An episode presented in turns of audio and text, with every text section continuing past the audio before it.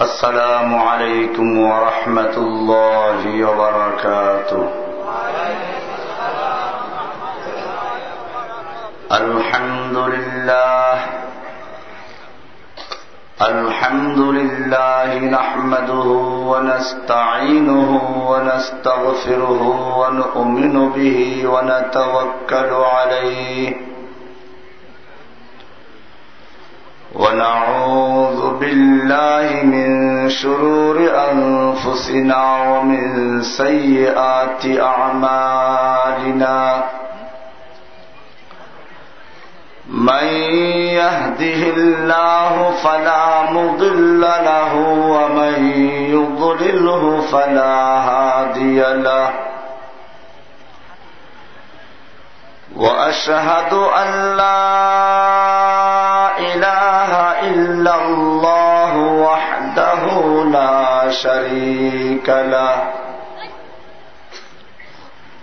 لا ند له ولا ضد له ولا مثل له ولا مثيل له ولا شبه له ولا شبيه له. وأشهد أن سيدنا محمدا عبده ورسوله.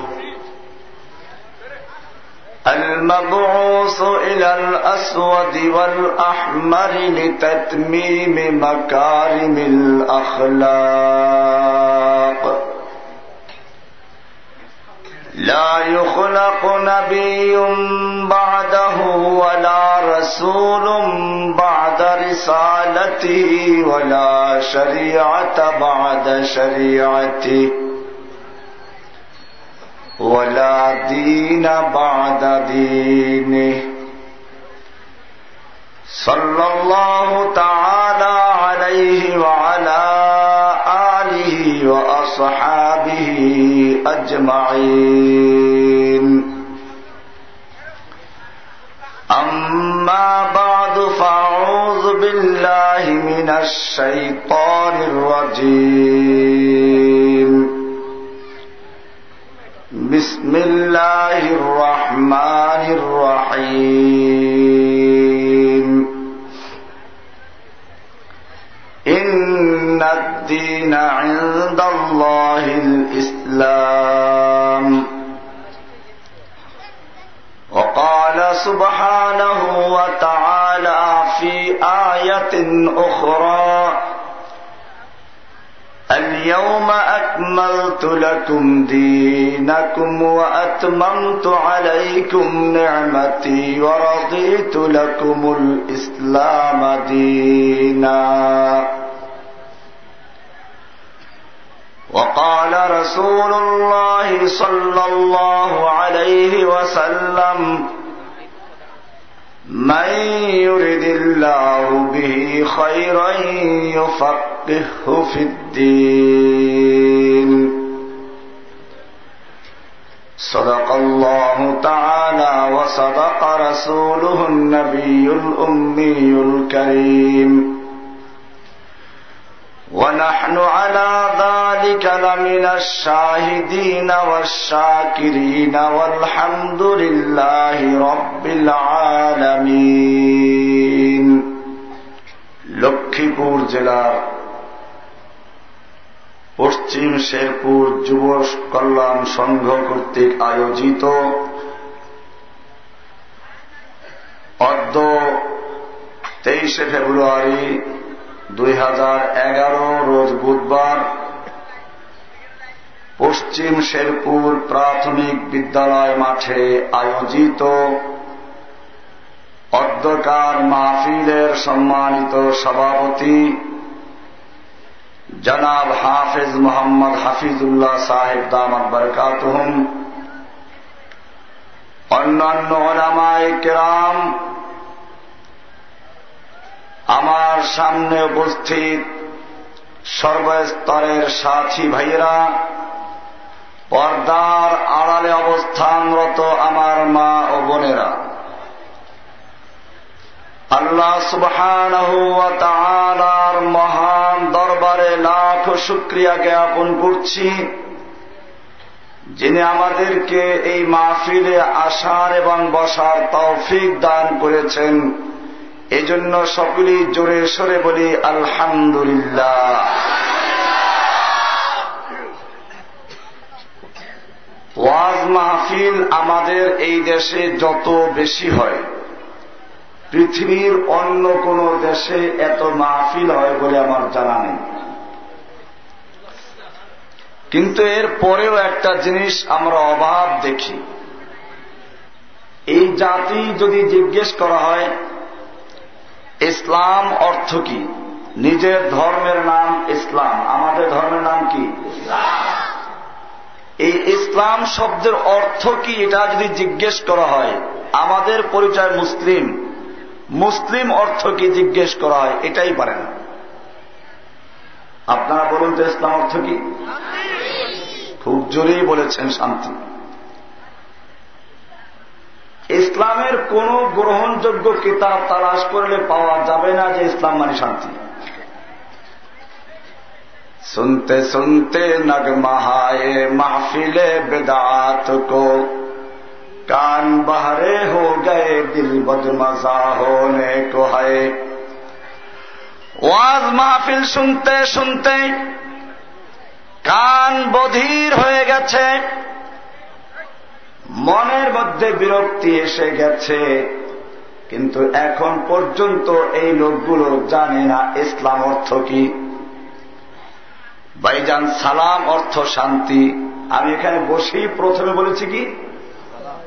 আসসালাম আলাইকুম রহমাতুল্লাহ তোমাদের উপরে আল্লাহর পক্ষ থেকে রহমাত, বরকত এবং শান্তি বর্ষিত হোক। সালাম অর্থ কি? তাহলে ইসলাম অর্থ কি? আল্লাহ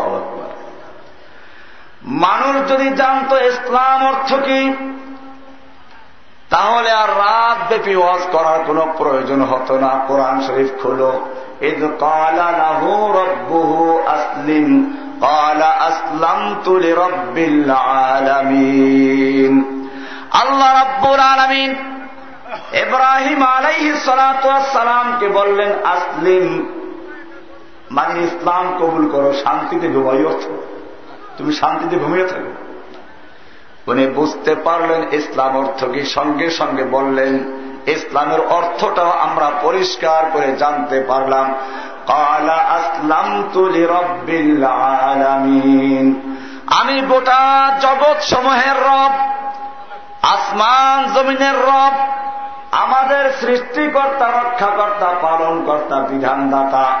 এই রবের সামনে আমি সম্পূর্ণরূপে আত্মসমর্পণ করলাম। ইসলাম অর্থ বাইজান, আত্মসমর্পণ করা। ইসলাম মানে কি? আত্মসমর্পণ করা। আল্লাহর হুকুমের সামনে সম্পূর্ণরূপে নিজেকে সবর্দ করে দেওয়ার নাম কি?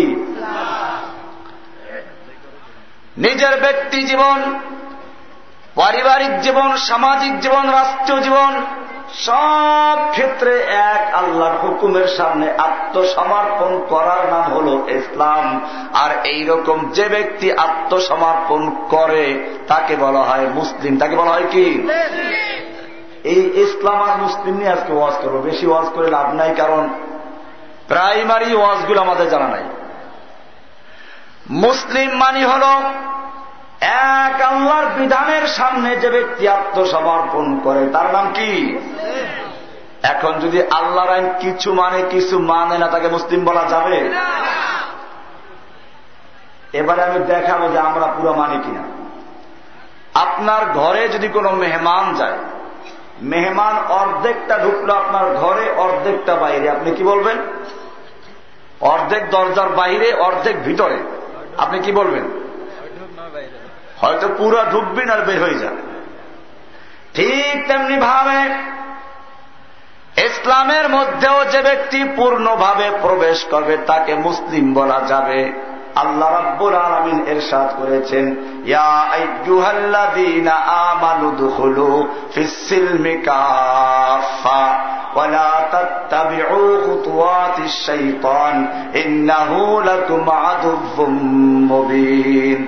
হে ইমানদারগণ, যারা আমি আল্লাহকে বিশ্বাস করেছ, আমার রসুলগণকে বিশ্বাস করেছ, আমার কিতাবকে বিশ্বাস করেছ, ইসলাম ধর্ম গ্রহণ করেছ, নিজেকে মুসলিম বলে পরিচয় দাও। ফাতান তোমরা ইসলামে পরিপূর্ণরূপে প্রবেশ করো। ইসলামে? এই আল্লাহর হুকুম যে মানে তাকেই মুসলিম বলে। তাকে কি বলে? তাকে তাকে মুসলিম বলা হয়। চন্দ্র, সূর্য আল্লাহর হুকুম মানে কিনা? তো আল্লাহর হুকুম যে মানে সেই কি? চন্দ্র, সূর্য কি? আমি কোরআন থেকে দেখাচ্ছি। আল্লাহ রাব্বুর আরামিন কোরআনুল কারিমে স্পষ্ট করে দিয়েছেন আফাবাই রদ্দিন ওয়ালাহু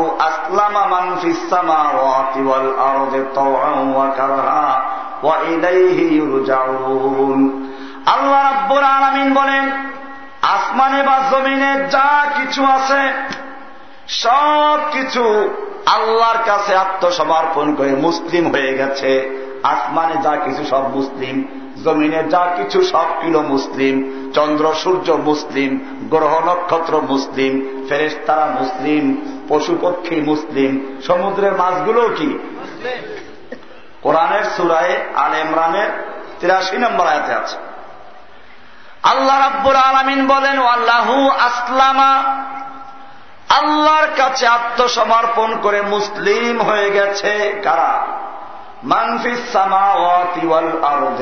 আসমানে এবং জমিনে যা কিছু আছে, সবগুলো মুসলিম হয়ে গেছে। কি হয়ে গেছে? আর এক আয়াত আল্লাহ তারা বলছেন, সুরা বানী ইসরাইল চৌচল্লিশ নম্বর আয়াতে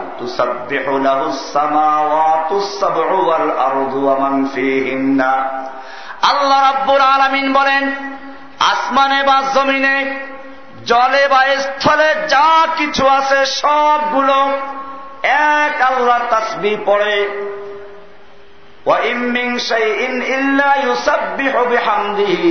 যত কিছু আছে সব তসবি পরে কার? আল্লাহর তসবি পরে তুমি শুনতে শুনো কুহু কুহু ও আসলে ডাকে আল্লাহ আল্লাহ। তুমি শুনো কুকুরাতুর আসলে সে বলছে সুব্বহন কুদ্দুসুন। আল্লাহ বলছেন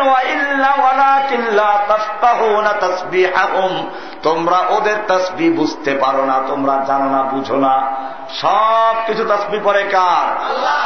এই জন্য চন্দ্র সূর্য মুসলিম গ্রহ নক্ষত্র মুসলিম। ও আমার ভাইয়েরা কোরআনুল করিমের সুরা ইয়াসিনের শুরুতে আল্লাহ তারা বলছেন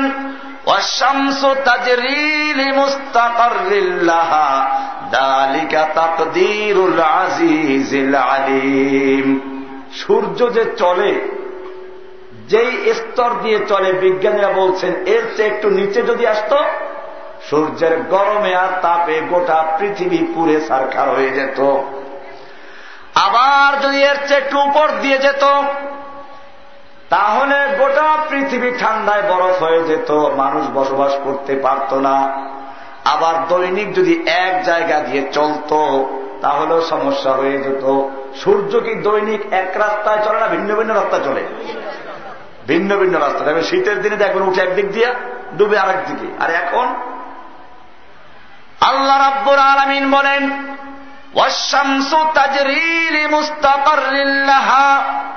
এই সূর্যকে চলার জন্য আল্লাহ রব্বুল আলমিন নির্দিষ্ট রাস্তা নির্ধারণ করে দিয়েছেন, পথ নির্ধারণ করে দিয়েছেন। দালিকা তাকদিরুল আজিজিল আলিম। এক মহাপরাক্রমশালী, মহাবিজ্ঞানী আল্লাহ রাব্বুল আলমিন এই সূর্যের জন্য রাস্তা নির্ধারণ করে দিয়েছেন। আল্লাহ তারা বলছেন, ওই আল্লাহর নির্ধারিত রাস্তা ছাড়া সূর্য এক ইঞ্চি এদিক সেদিক দিয়ে চলতে পারে না। হুকুম মানে কার?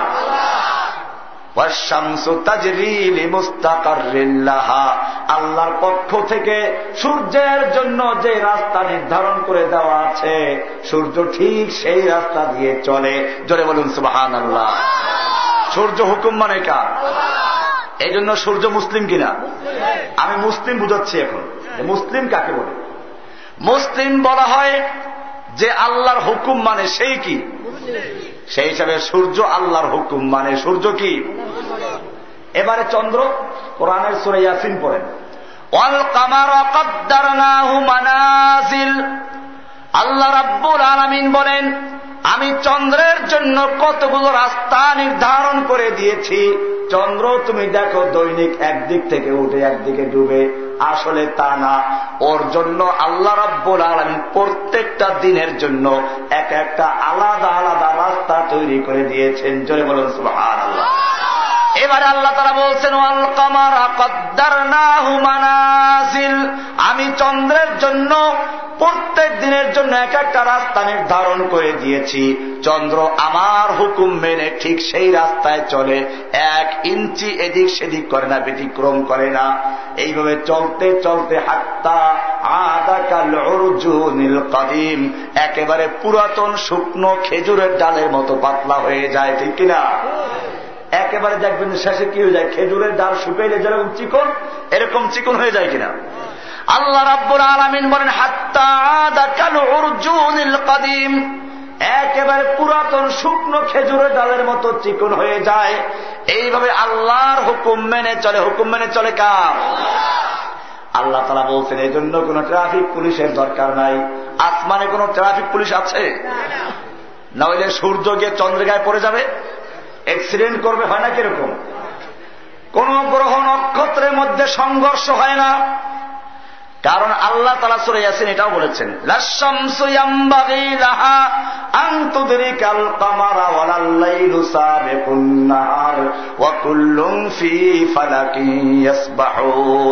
আল্লাহ রাব্বুর আলমিন বলেন, ওই চন্দ্র সূর্যের জন্য আমি নির্ধারিত রাস্তা তৈরি করে দিয়েছি।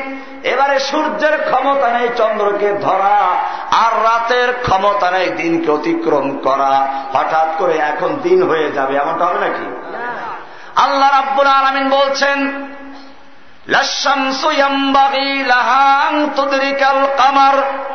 সূর্যের ক্ষমতা নেই চন্দ্রকে ধরা।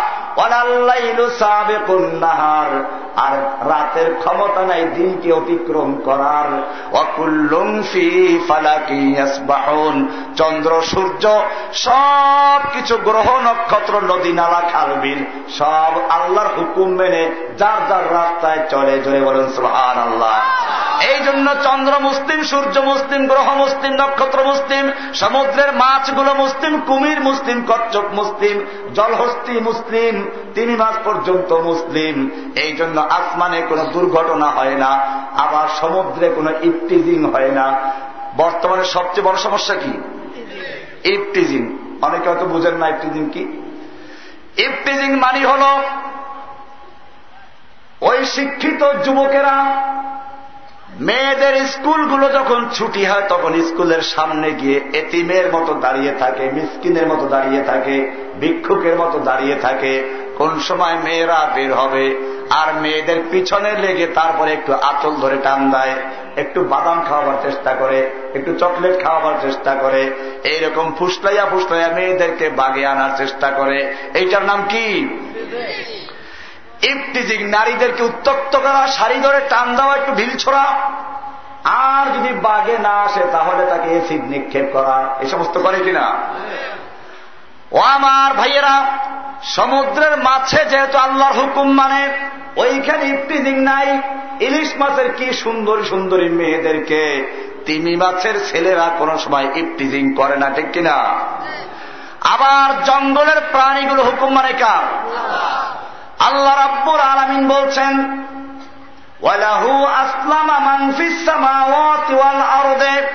আসমানে বা জমিনে, জঙ্গলে, বনে যা কিছু আছে, হুকুম মানে কার?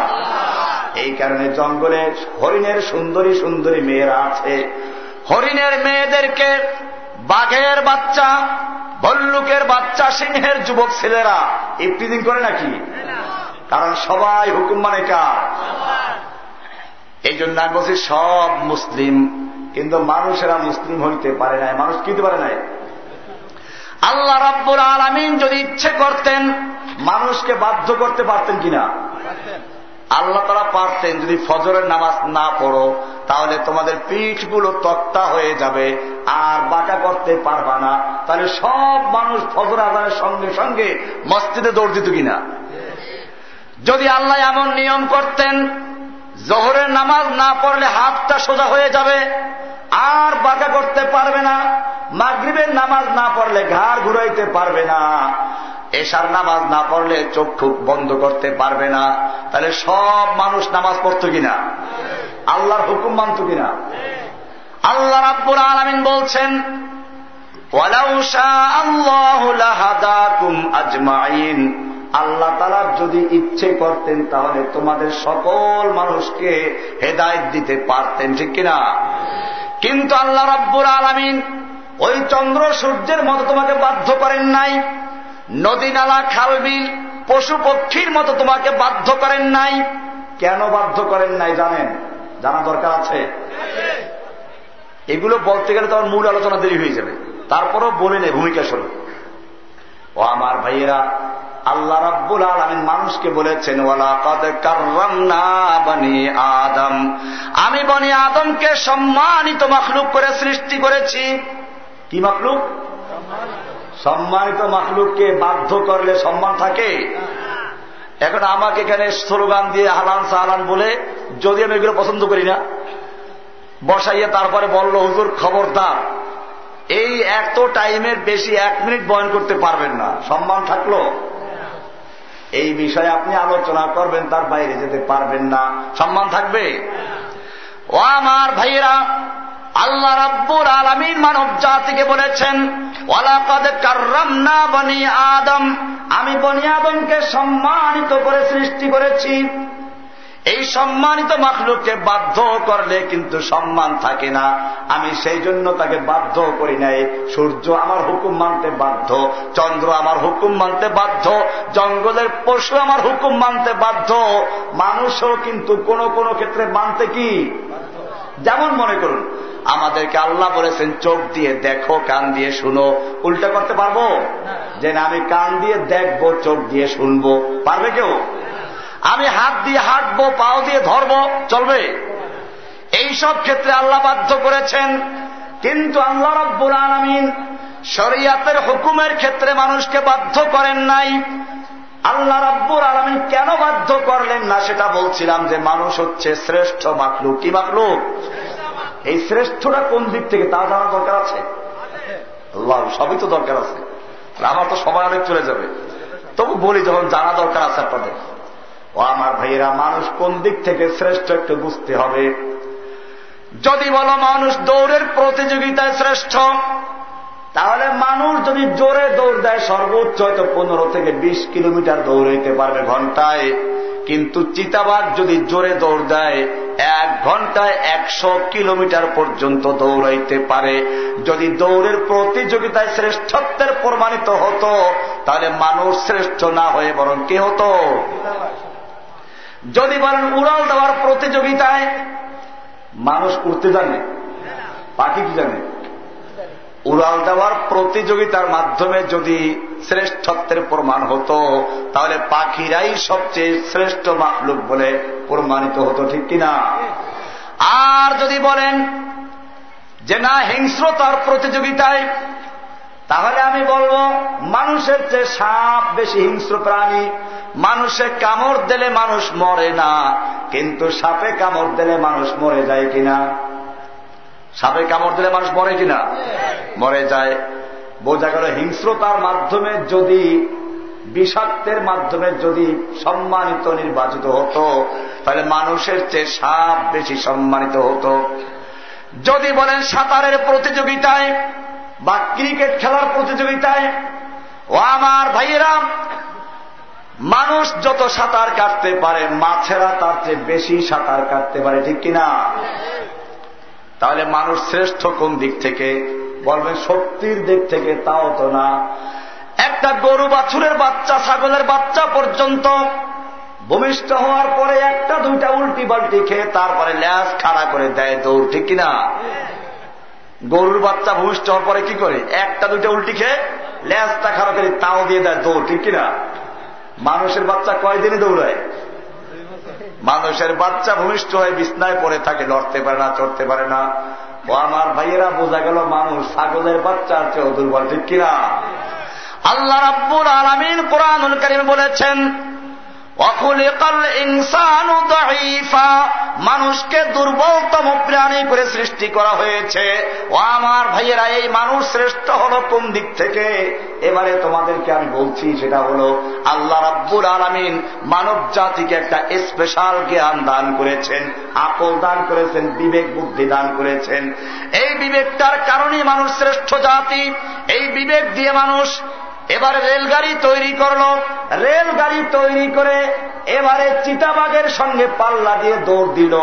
চিতাবাগ যেখানে ঘন্টায় সর্বোচ্চ দৌড়ায় একশো কিলোমিটার। মানুষেরা রেলগাড়িতে চড়ে এখন দৌড়াইতে পারে সাড়ে তিনশো কিলোমিটার চড়ে বলুন সুবাহ এমনি ভাবে মানুষ উড়াল দিয়ে পাখির সঙ্গে পারে না।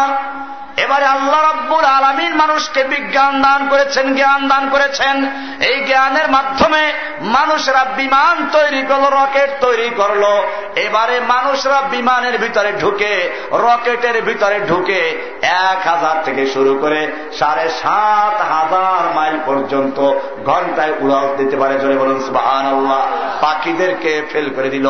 এমনি ভাবে মানুষ সাঁতার কেটে মাছের সঙ্গে পারত না। আল্লাহ রাব্বুর আলমিন মানব জাতিকে আকল এবং বুদ্ধি দান করেছেন, জ্ঞান দান করেছেন। ওই জ্ঞানের মাধ্যমে সাবমেরিন তৈরি করে এবারে পানির ভিতরে ডুব দিয়ে মাছের সঙ্গে পাল্লা দিয়ে সাঁতার দিল। মাছেরা ওর পিছনে পড়ে থাকে। মানুষ সাঁতার কেটে মাছের চেয়ে অনেক দূরে চলে যায়, ঠিক কিনা? এমনি ভাবে হিংস্রতার বিবেচনায় বলা হয়েছিল, সাপ মানুষের চেয়ে বেশি হিংস্র, কামড় দিলে মানুষ মরে যায়। আল্লাহ রাব্বুল আলমিন মানব জাতিকে জ্ঞান বিজ্ঞান দান করেছেন, আকল বুদ্ধি দান করেছেন। এই জ্ঞানের মাধ্যমে সাপের গর্তের ভিতরে হাত দিয়ে সাপকে ধরে এনে ওর বিষ দাঁত ভেঙ্গে তারপরে বাজারে নিয়ে খেলা দেখায়, ঠিক কিনা? বোঝা গেল মানুষ শ্রেষ্ঠ কোন দিক থেকে? আকল এবং জ্ঞান বুদ্ধির দিক থেকে একটা জিনিস ক্লিয়ার হয়ে গেছে কিনা? এটা পরিষ্কার হয়ে গেছে। এবারে আসুন, দুই নাম্বার পয়েন্ট আমার যে জ্ঞান কেন দিলেন আল্লাহ রব্বুল আলমিন? আল্লাহ রাব্বুল আলমিন এই জ্ঞানটা দান করেছেন আল্লাহকে চিনার জন্য, আল্লাহর বিধানকে জানার জন্য। যেহেতু আল্লাহ রাব্বুল আলমিন এই মানুষকে সৃষ্টি করেছেন আল্লাহর গোলামি করার জন্য। কার গোলামি করার জন্য?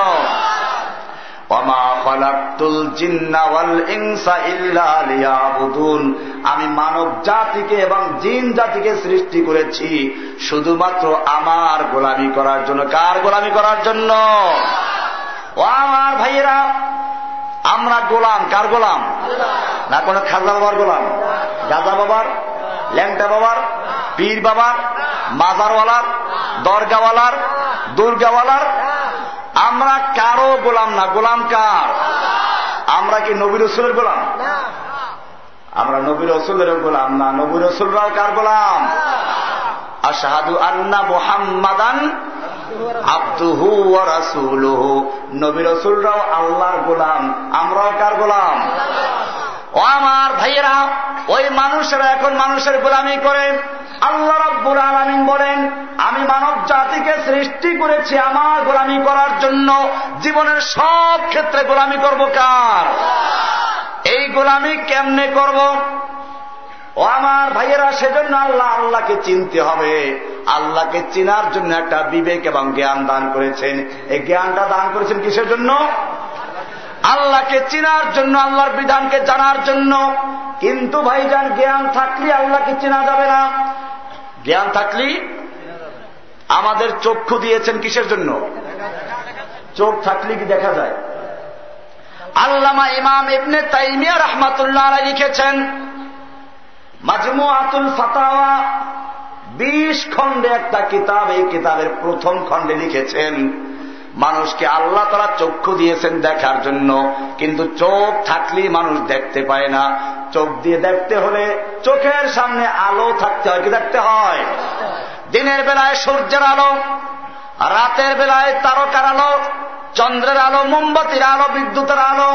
কোন প্রকারের আলো যদি তোমার কাছে না থাকে, তোমার চোখের পাওয়ার যত ভালো থাকুক না কেন, তোমার চোখ যত সুন্দর থাকুক না কেন, কিছু দেখা যাবে? চোখ দিয়ে দেখতে হলে যেমন করে আলোর প্রয়োজন, ঠিক তেমনি ভাবে তুমি যত বড় বিজ্ঞানী হও, যত বড় জ্ঞানী হও, ওই জ্ঞান দিয়ে তুমি নিজে আল্লাহকে চিনতে পারবে না। যতক্ষণ পর্যন্ত তোমার জ্ঞান চোখের সামনে একটা আলো না জ্বলবে, আল্লাহ বলছেন, জ্ঞান চোখের সামনে যে আলোটার প্রয়োজন, সেই আলো হচ্ছে আসমানি কিতাব, আর ওই কিতাবের সর্বশেষ কিতাব হচ্ছে কোরআনুল করিম জয়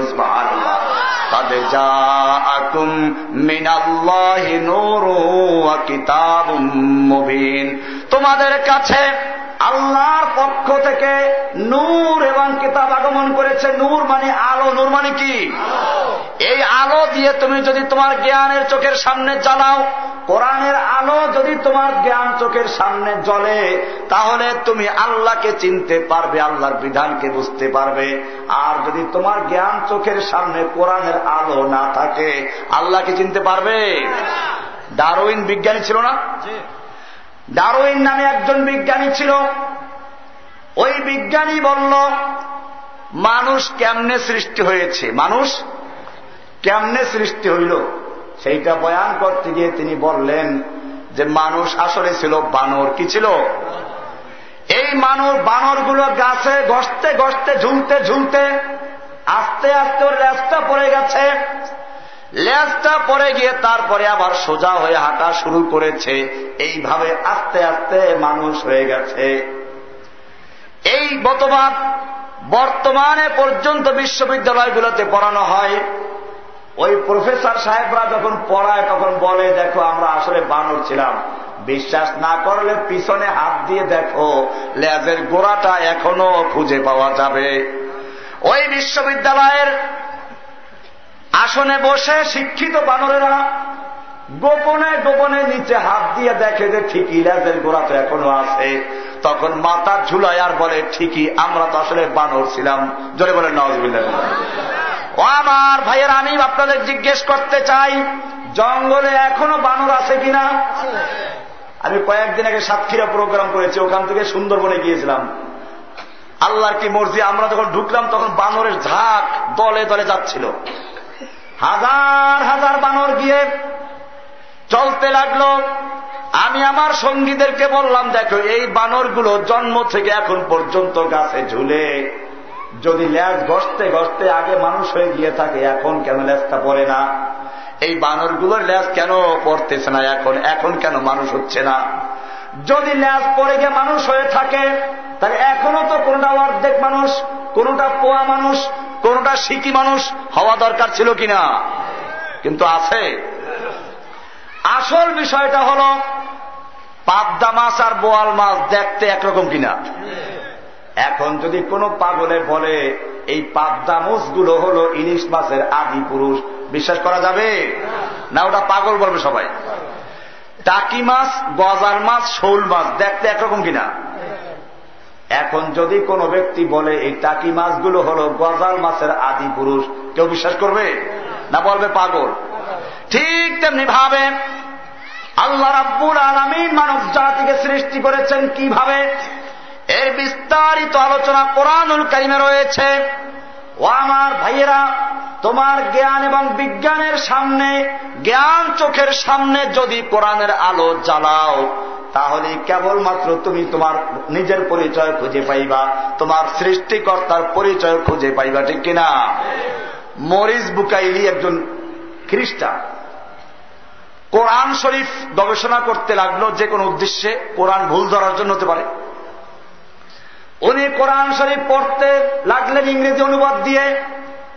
ইংলিশে কোরআনের তর্জমা পড়তে পড়তে কিছুটা ভুল উনি ধরতে পারলেন। কোরআনের ভুল ধরতে পারছে, কি খুশি।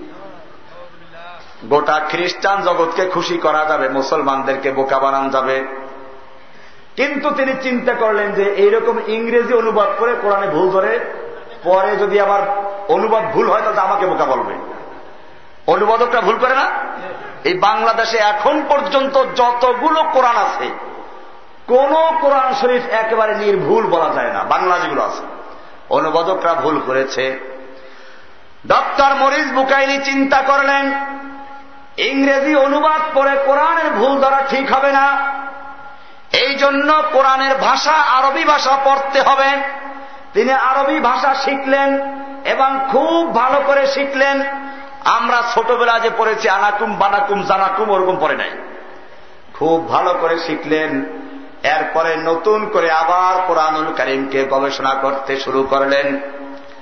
ও আমার ভাইয়েরা, এই ডক্টর মরিস বুকাইল একটা বইও লিখেছেন বাংলায় পাওয়া যাবে। কোরআন, বাইবেল ও সায়েন্স, বিজ্ঞান। উনি লিখেছেন, আমি কোরআনুল করিমকে গবেষণা শুরু করেছিলাম কোরআনের ভুল ধরার জন্য। আমি এজন্য কোরআনকে বারবার পড়াশোনা করেছি।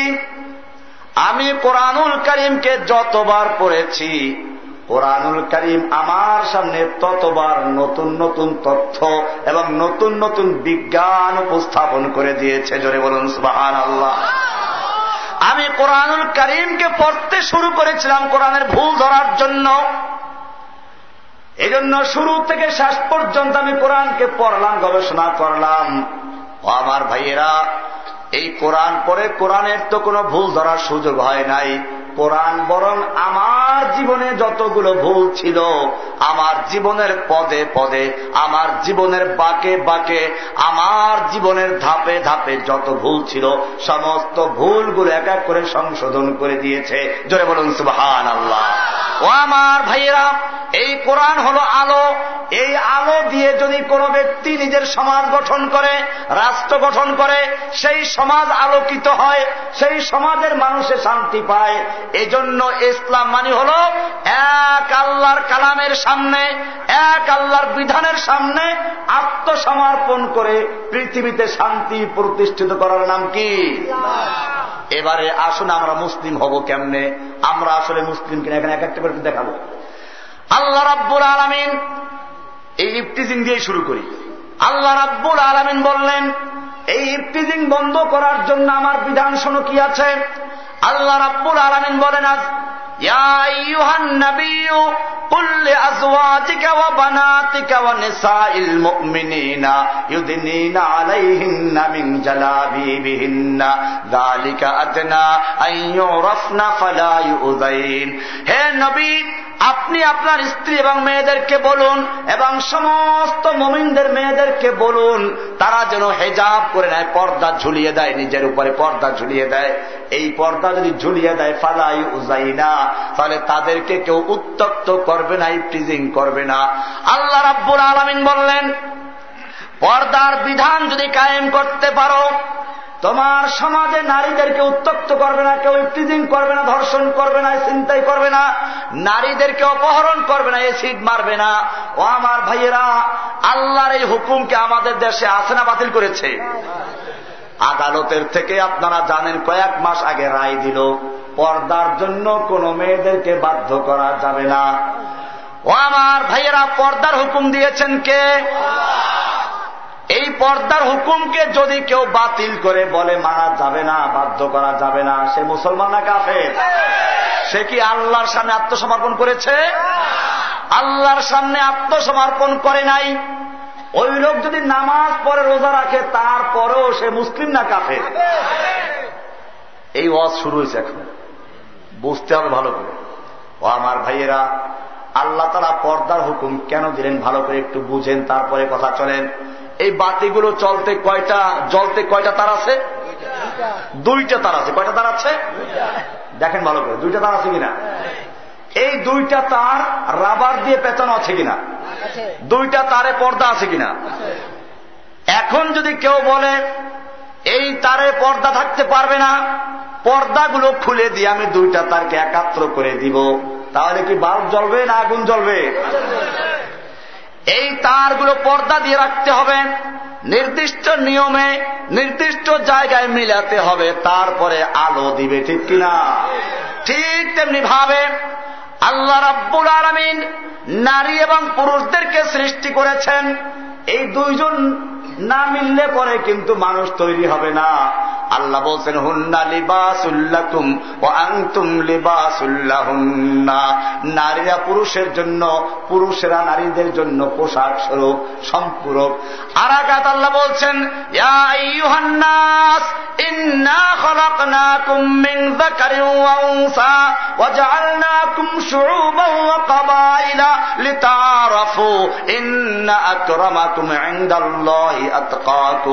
হে মানুষেরা, তোমরা শুনে রেখো, আমি তোমাদেরকে একজন পুরুষ এবং একজন নারীর থেকে সৃষ্টি করেছি। মানুষ তৈরি হতে কি লাগবে? নারী পুরুষ দুইজনই? কিন্তু আল্লাহ রাব্বুর আলমিন দুইজন কি বলেছেন, পর্দা করো।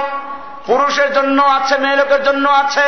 আল্লাহ তারা কোরআনে বলেছেন অকুল্লিল মমিন পুরুষদেরকে বলুন মিন আবসারিহিম তারা যেন তাদের চক্ষুকে নিচু রাখে এবং তারা যেন তাদের লজ্জাস্থানকে হেফাজত করে। পুরুষকে বলল, তোমরাও পর্দা করো। আর পরের আয়াতে নারীদেরকে বলছেন অকুল্লিল মিনাতে মমিন নারীদেরকে বলুন, তারাও যেন তাদের নিজের চক্ষুকে নিচু রাখে এবং তারা যেন তাদের লজ্জাস্থানকে হেফাজত করে। এইরকম ওয়াজ করলেন। এরপরে বললেন, তোমাদেরকে আমি দুইটাকে পর্দা করতে বলেছি। পর্দা করো। আল্লাহর নিয়ম হলো যেই জিনিস যত মূল্যবান, সেই জিনিসকে তত বেশি পর্দার ভিতরে রাখে। ঠিক কিনা? কলা খাইবেন, পর্দা দিয়ে ঢাকা। বাদাম খাইবা, পর্দা দিয়ে ঢাকা। কমলা খাইবা পর্দা দিয়ে ঢাকা। বেদানার টকটকে দানা তুমি খাইবা পর্দা দিয়ে ঢাকা কিনা? কি সুন্দর পর্দা দিয়ে ঢাকা। আল্লাহ রাব্বুল আলমিন বলছেন, নারী জাতি হল মানুষ তৈরির কারখানা। এই কারখানা যত পরিষ্কার পরিচ্ছন্ন থাকবে, তত পরিষ্কার মানুষ তৈরি হবে। এই জন্য আল্লাহ রব্বুল আলমিন মেয়ে লোকদেরকেও পর্দা করতে বলেছেন। কোরআন বলছে, ওয়ালা তাবার রজনা তাবার রুজাল জাহিলিয়াতিল উলা। তোমরা জাহিলি যুগের মেয়ে লোকদের মতো প্রকাশ্যে উলঙ্গপুনা বেহায়াপুনা মতো চলো না। হুকুম দিয়েছেন কে? কেন দিলেন শোনো? আল্লাহ রাব্বুল আলমিন নারী পুরুষ একজন কারেকজনের দিকে আকর্ষণ সৃষ্টি করে দেন। আদম আলাই ইসলাম বেহেস্তে কত আনন্দে আছেন তারপরও শান্তি নাই। কি লাগবে? বউ লাগবে কি লাগবে? আল্লাহ তারা বউ তৈরি করে দিলেন শান্তি হয়ে গেল। আল্লাহ রাব্বুল আলমিন এই মানুষের মধ্যে পুরুষ এবং মেয়ে লোক দুইজনের মধ্যে আকর্ষণ সৃষ্টি করে দেন। যৌবনের যখন চাহিদা আসে, যৌবন যখন মানুষের যৌবনে চলে আসে, দেখবেন চেহারার মধ্যে একটা আকর্ষণ তৈরি হয়। ছেলেদের চেহারাও ফুলে উঠে, মেয়েদের চেহারাটাও সুন্দর, লাবণ্যময় হয়ে যায়, ঠিক কিনা? আল্লাহ তারা একজনের প্রতি আরেকজনকে আকৃষ্ট করে দেন। এই সময় মেয়েদেরকে বসে পর্দা করো, খবরদার ফ্রি বিতরণ করো না। পিপাসার সময় যদি তোমাকে ফ্রি না পায়, কিনবে কিনা? এক বেটা দুপুরে রৌদ্রের সময় তৃষ্ণায় কলিজা শুকেই গেছে। বাজারে গিয়ে দেখে ডাব বিক্রি করে। ভাই, ডাব, একটা ডাব কত? পঞ্চাশ টাকা। পঞ্চাশ টাকা দিয়ে কিনবে কিনা? কারণ পিপাসা আছে। পঞ্চাশ টাকা দিয়ে ডাব একটা খাইল, পিপাসা নিবারণ হয়ে গেল। কিছু দূর গিয়ে দেখে আর একজন ডাবওয়ালা ডাব বিক্রি করতে বসে আছে। ওর ডাব কেউ কিনে না। ডাবওয়ালায় পায় সন্ধ্যা হয়ে গেছে ফ্রি নিয়ে যাও, বিনা পয়সায় খাও। কয়েকটা খাইল আবার। এখন তার খাই পিপাসা একেবারে শেষ, খাওয়ার কোনো সুযোগ নাই। কিছু দূর গিয়ে দেখে আর একজন ডাবওয়ালা বসে আছে। ওই ডাবওয়ালা বলে যে, দেখো, তোমরা ডাব ফ্রি খাও, আর এক একটা ডাবের সঙ্গে দুই টাকা পুরস্কার দেওয়া হবে। ব্যাপার কি? ব্যাপার হলো, ডাবগুলো আমি অনেক দূর থেকে এনেছি। এই ডাব আনতে গিয়ে আমার পাঁচ হাজার টাকা খরচা হয়েছে। এখন যদি ফেরত নিতে যায় তাহলে আবার এত টাকা খরচা হবে। আর ফালাইয়া দিলে আল্লাহর নেয়ামত নষ্ট হবে। সেই জন্য চিন্তা করেছি, এই ডাবগুলো তোমাদেরকে ফ্রি খাওয়াবো আর এক একজনকে দুই টাকা করে ডাব প্রতি দান করব, যাতে করে খাইতে পারো। ও আমার ভাইয়েরা, ঠিক তেমনি ভাবে যখন যৌবনে যৌবনে আল্লাহ তারা যৌবনে তৃষ্ণা দিলেন, যৌবনে আকর্ষণ দিলেন ক্ষুদা দিলেন, ওই সময় মেয়েদেরকে বলল, তোমরা পর্দা করো। এই জন্য বুড়া মেয়েদের পর্দা আছে নাকি? কোরআনে স্পষ্ট আছে, বুড়ি হইলে কি লাগে না? আর এখন উল্টো হয়ে গেছে। বুড়ি বোরকা কায়দা মতো পড়ে ঠিক কিনা? আর যুবতী সুন্দরী মেয়েটাকে খুলে দিল চুলগুলো ঘোড়ার মতো সাজাইল, শ্যাম্পু দিয়ে ফুলাইল, কি করল? এরপরে চেহারাটায় কি করল? মেকআপ করল। এরপরে সামনের দরজা খোলা, পিছনের দরজা খোলা, হাই হিলের জুতা পরলো। তারপরে ঘুরে ওই বুড়ি যেন বলতে চায় যে, আমি যদিও বুড়ো হয়ে গেছি, আমি এক সময় ওই মেয়ের মতো সুন্দরী ছিলাম, ভালো করে দেখো ওকে। ঠিক কিনা? ও আমার ভাইয়েরা, এইরকম যখন পর্দা করতে বলা হল, কি জন্য তৃষ্ণার সময় যুবকেরা যদি মেয়েদেরকে হাতের না গালে না পায়, তখন বিয়ে করবে কিনা? আল্লাহ বলছেন ফানকে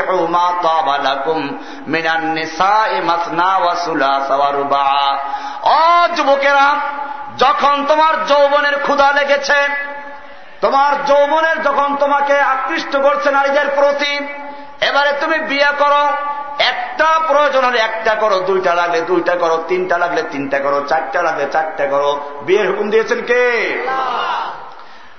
আল্লাহর নবীও বলেছেন ইয়া মা সারা সাবাব ও যুবকেরা মানিস্তাত আমিন কুমুল বা তোমাদের যে ব্যক্তির বিয়ে করার ক্ষমতা আছে সেজন্য বিয়ে করে। বিয়ের হুকুম দিয়েছেন কে? আল্লাহ বলেছেন আল্লাহ রসুল বলেছেন। এই সময় তুমি বিয়ে করলা না নারীদেরকে ফ্রি রাস্তায় ছেড়ে দিলা। এবারে যুবকেরা ফ্রি পেয়ে গেল তার তৃষ্ণা নিবারণ হয়ে গেল। এখন মেয়ের বয়স গেছে বুড়ি হইয়া, তার চেহারা সৌন্দর্য নষ্ট হয়ে গেছে, চেহারায় পোকা ধরেছে। এখন মেয়েদেরকে বিয়ে দিতে চায় মা বাপ, কেউ বিয়ে করতে চায় না ফিরিয়েও নিতে চায় না, পয়সা দেওয়া দূরের কথা। এরপরে যখন ত্রিশ বছর বিয়ে হয়ে, বয়স হয়ে গেল যখন দেখে আর কেউ বিয়ে করছে না, তখন মেয়ের বাবা বলে যে, ছেলেদেরকে ডাকো, বিদেশ যাওয়ার টাকা দেওয়া হবে, টিকিট করে দেওয়া হবে, বাড়ি করে দেওয়া হবে, গাড়ি দেওয়া হবে, ফ্রিজ দেওয়া হবে, খাট দেওয়া হবে। বলে কিনা? ওই ডাবো খাওয়ার সাথে? এক লোক নতুন বাড়ি করছে, নতুন বাড়ি, নতুন মাটি, নতুন কলা গাছ লাগাইছে, সাগর কলা। খুব বড় বড় সাগর কলা হল। চিন্তা করল এই গ্রামের লোকেরা তো এই দামি কলা খাবে না।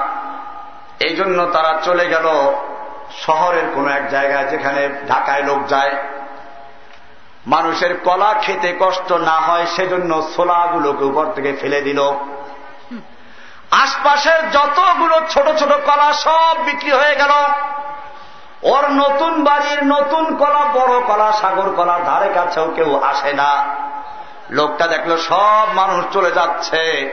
আমার কলা তো কেউ কিনতে আসছে না ব্যাপারটা কি এবারে ডাক দিল, ও লোকেরা, তোমাদের কি হলো? আমার নতুন বাড়ির কি সুন্দর সুন্দর মোটা তাজা কলা কেন খরিদ করছ না? লোকেরা বলল, তোমার কলায় সোলা নাই, পর্দা নাই। আর সর্বনাশ, পর্দা তো ফেলে দিয়েছিলাম তোমাদের খাওয়ার সুবিধার জন্য। লোকেরা বলল, সুবিধার জন্য করো আর যাই করো। তোমার ওই কলার উপরে ছোলা না থাকার কারণে ওই কলাতে মাছি বসেছে, মশা বসেছে, দুলা বালু রোগ জীবাণু ছড়িয়েছে। ওই কলা খাইলে পেট খারাপ হবে। আমরা কলা খাইতে পারি, তবে শর্ত হল কলাও খাব। কলার সঙ্গে খাইলে পরে যদি পেট খারাপ হয়, ওই পেট খারাপের ঔষধের টাকাও দিতে হবে, তাহলে খাইতে পারব, ঠিক কিনা? ঠিক তেমনি ভাবে এই মেয়ে লোকেরা মিছিল করে, নারী নির্যাতন নারী নির্যাতন, বন্ধ করো বন্ধ করো। বিনা যৌতুকে বিনা যৌতুকে বিয়ে করো বিয়ে করো। বন্ধ হয়েছে এগুলো। প্রধানমন্ত্রী নারী, বিরোধী নেত্রী নারী, স্বরাষ্ট্রমন্ত্রী নারী, পররাষ্ট্রমন্ত্রী নারী, আরও কত নারী এর পরেও দেশে নারীদের অধিকার প্রতিষ্ঠিত হয়েছে। দৈনিক পত্রিকা খুললে দেখা যায়, কোন নারী ধর্ষিতা হয়েছে, কোন নারী আত্মহত্যা করেছে, লজ্জায়। তার কথা বলতে না পারতে গিয়ে, ও আমার ভাইয়েরা, আল্লাহ রাব্বুল আলমিন বলেন, এই পর্দার হুকুম তোমাদেরকে দিয়েছি কিসের জন্য? পর্দার হুকুম যদি বাস্তবায়ন করো, তাহলে তোমাদেরকে ইফটিজিং করবে না, কেউ ধর্ষণ করবে না। মক্কা, মদিনায় গিয়ে দেখো, যেই দেশে এখনও পর্দার হুকুমটা আছে, যে কারণে সেই দেশে কোন নারীদেরকে কেউ ইফটিজিং করতে পারে না। ওই নারীদেরকে কেউ ধর্ষণ করে না। করে নাকি এমনি ভাবে পর্দার হুকুম দিয়েছেন কে? আমার জাতি আদালত থেকে এটাকে বাতিল করেছে কিনা? একটা দেখাইলাম। আরেকটা দেখাই। আল্লাহ রব্বুল আলমিন মানুষের মালের নিরাপত্তা দিয়েছেন। এজন্য তিনি চুরি ডাকাতি করতে নিষেধ করেছেন। এরপরেও যদি কেউ চুরি করে আল্লাহ তারা বলছেন আসারে ওয়াসারে কাতু বিমা কাসাবা নাকালাম মিনাল্লাহ। চোর চাই পুরুষ হোক চাই নারী হোক যদি চুরি করে ওর হাত কেটে ফেলো আইনটা দিয়েছেন কে? এই আইন আমাদের দেশে আছে?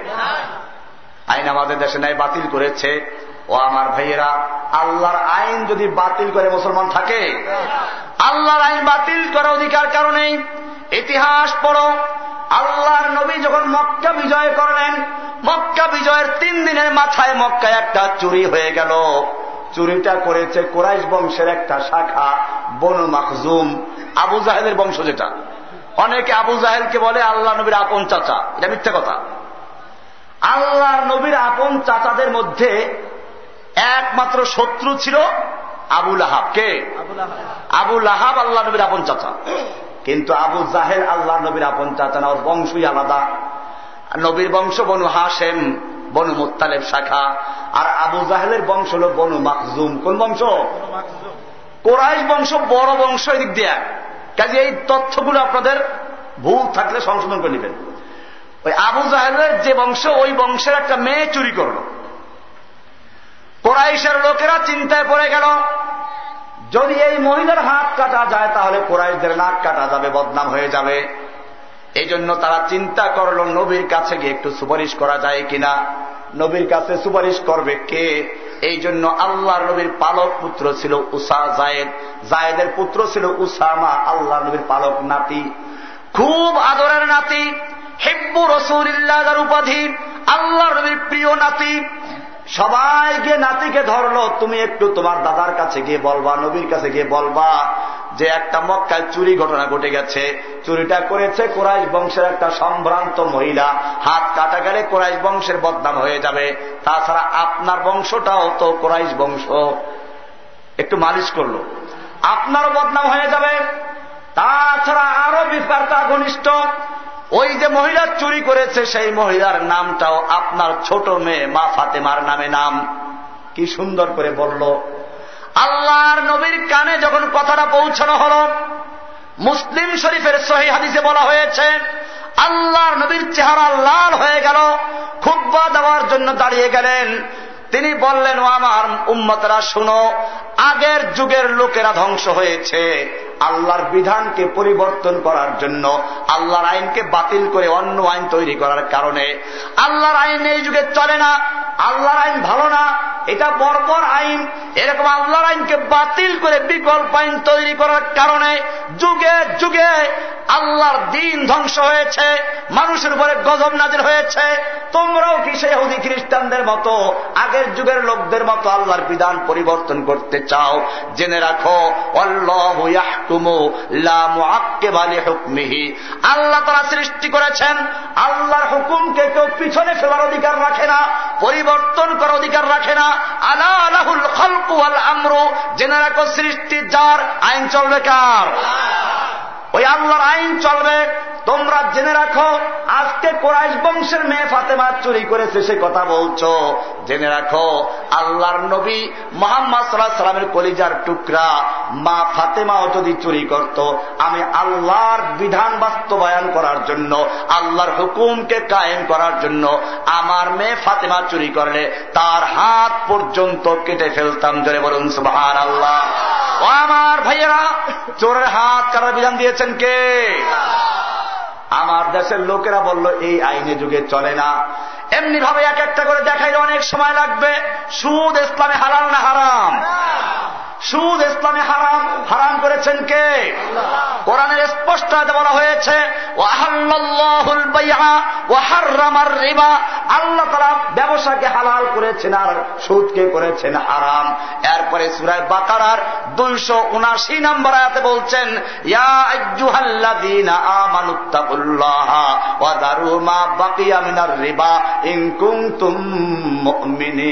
হে ইমানদারগণ তোমরা যারা আল্লাহকে বিশ্বাস করেছ, দাবি করো মুসলমান, মুসলিম দাবি করো, আল্লাহকে বিশ্বাস করো, কোরআন বিশ্বাস করো, দাবি করো।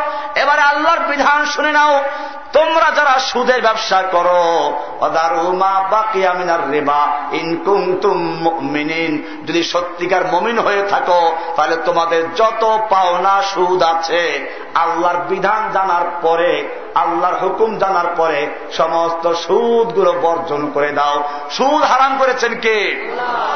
আল্লাহ রাব্বুল আলমিন বলেন ফাইল্লাম তাফআলু যদি আল্লাহর হুকুম শোনার পরেও আল্লাহ হারাম করেছেন, এই কথা জানার পরেও যদি তোমরা সুদ বর্জন করতে না পারো তাহলে তোমরা আল্লাহ এবং আল্লাহর নবীর সঙ্গে যুদ্ধের এলান করে দাও। কার সঙ্গে যুদ্ধ?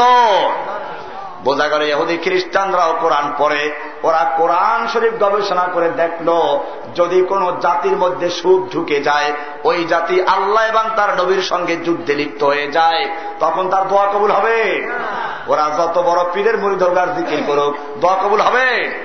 এই জন্য ইহুদি খ্রিস্টানরা চক্রান্ত করে এই বাংলাদেশের ঘরে ঘরে সুদ পৌঁছে দেওয়ার জন্য ওরা নারীদের সমিতি করেছে। কি করেছে? মেয়ে লোকদের সমিতি করেছে। কেন এটাও একটা কারণ আছে?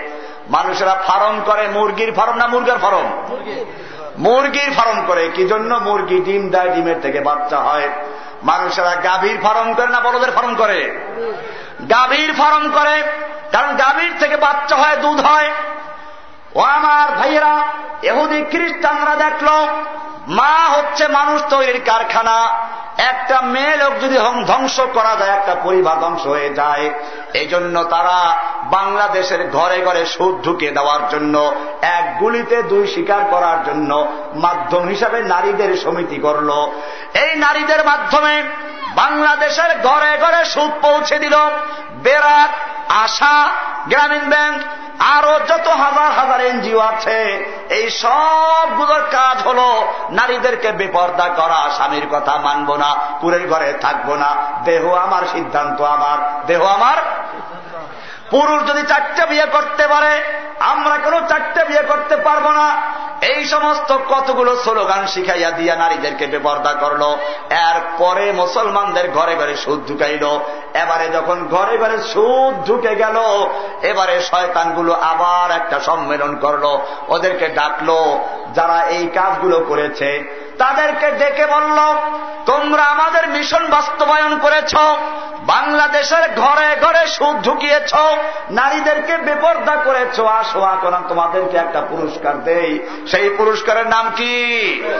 নোবেল পুরস্কার। এটা শান্তি পুরস্কার না, বরং গোটা জাতিকে সুদের মধ্যে ঢুকিয়ে দিয়ে, যেই যে একটা শয়তানের মিশন বাস্তবায়ন করেছে, সেই শয়তানি আর তাগতি পুরস্কারের নাম কি?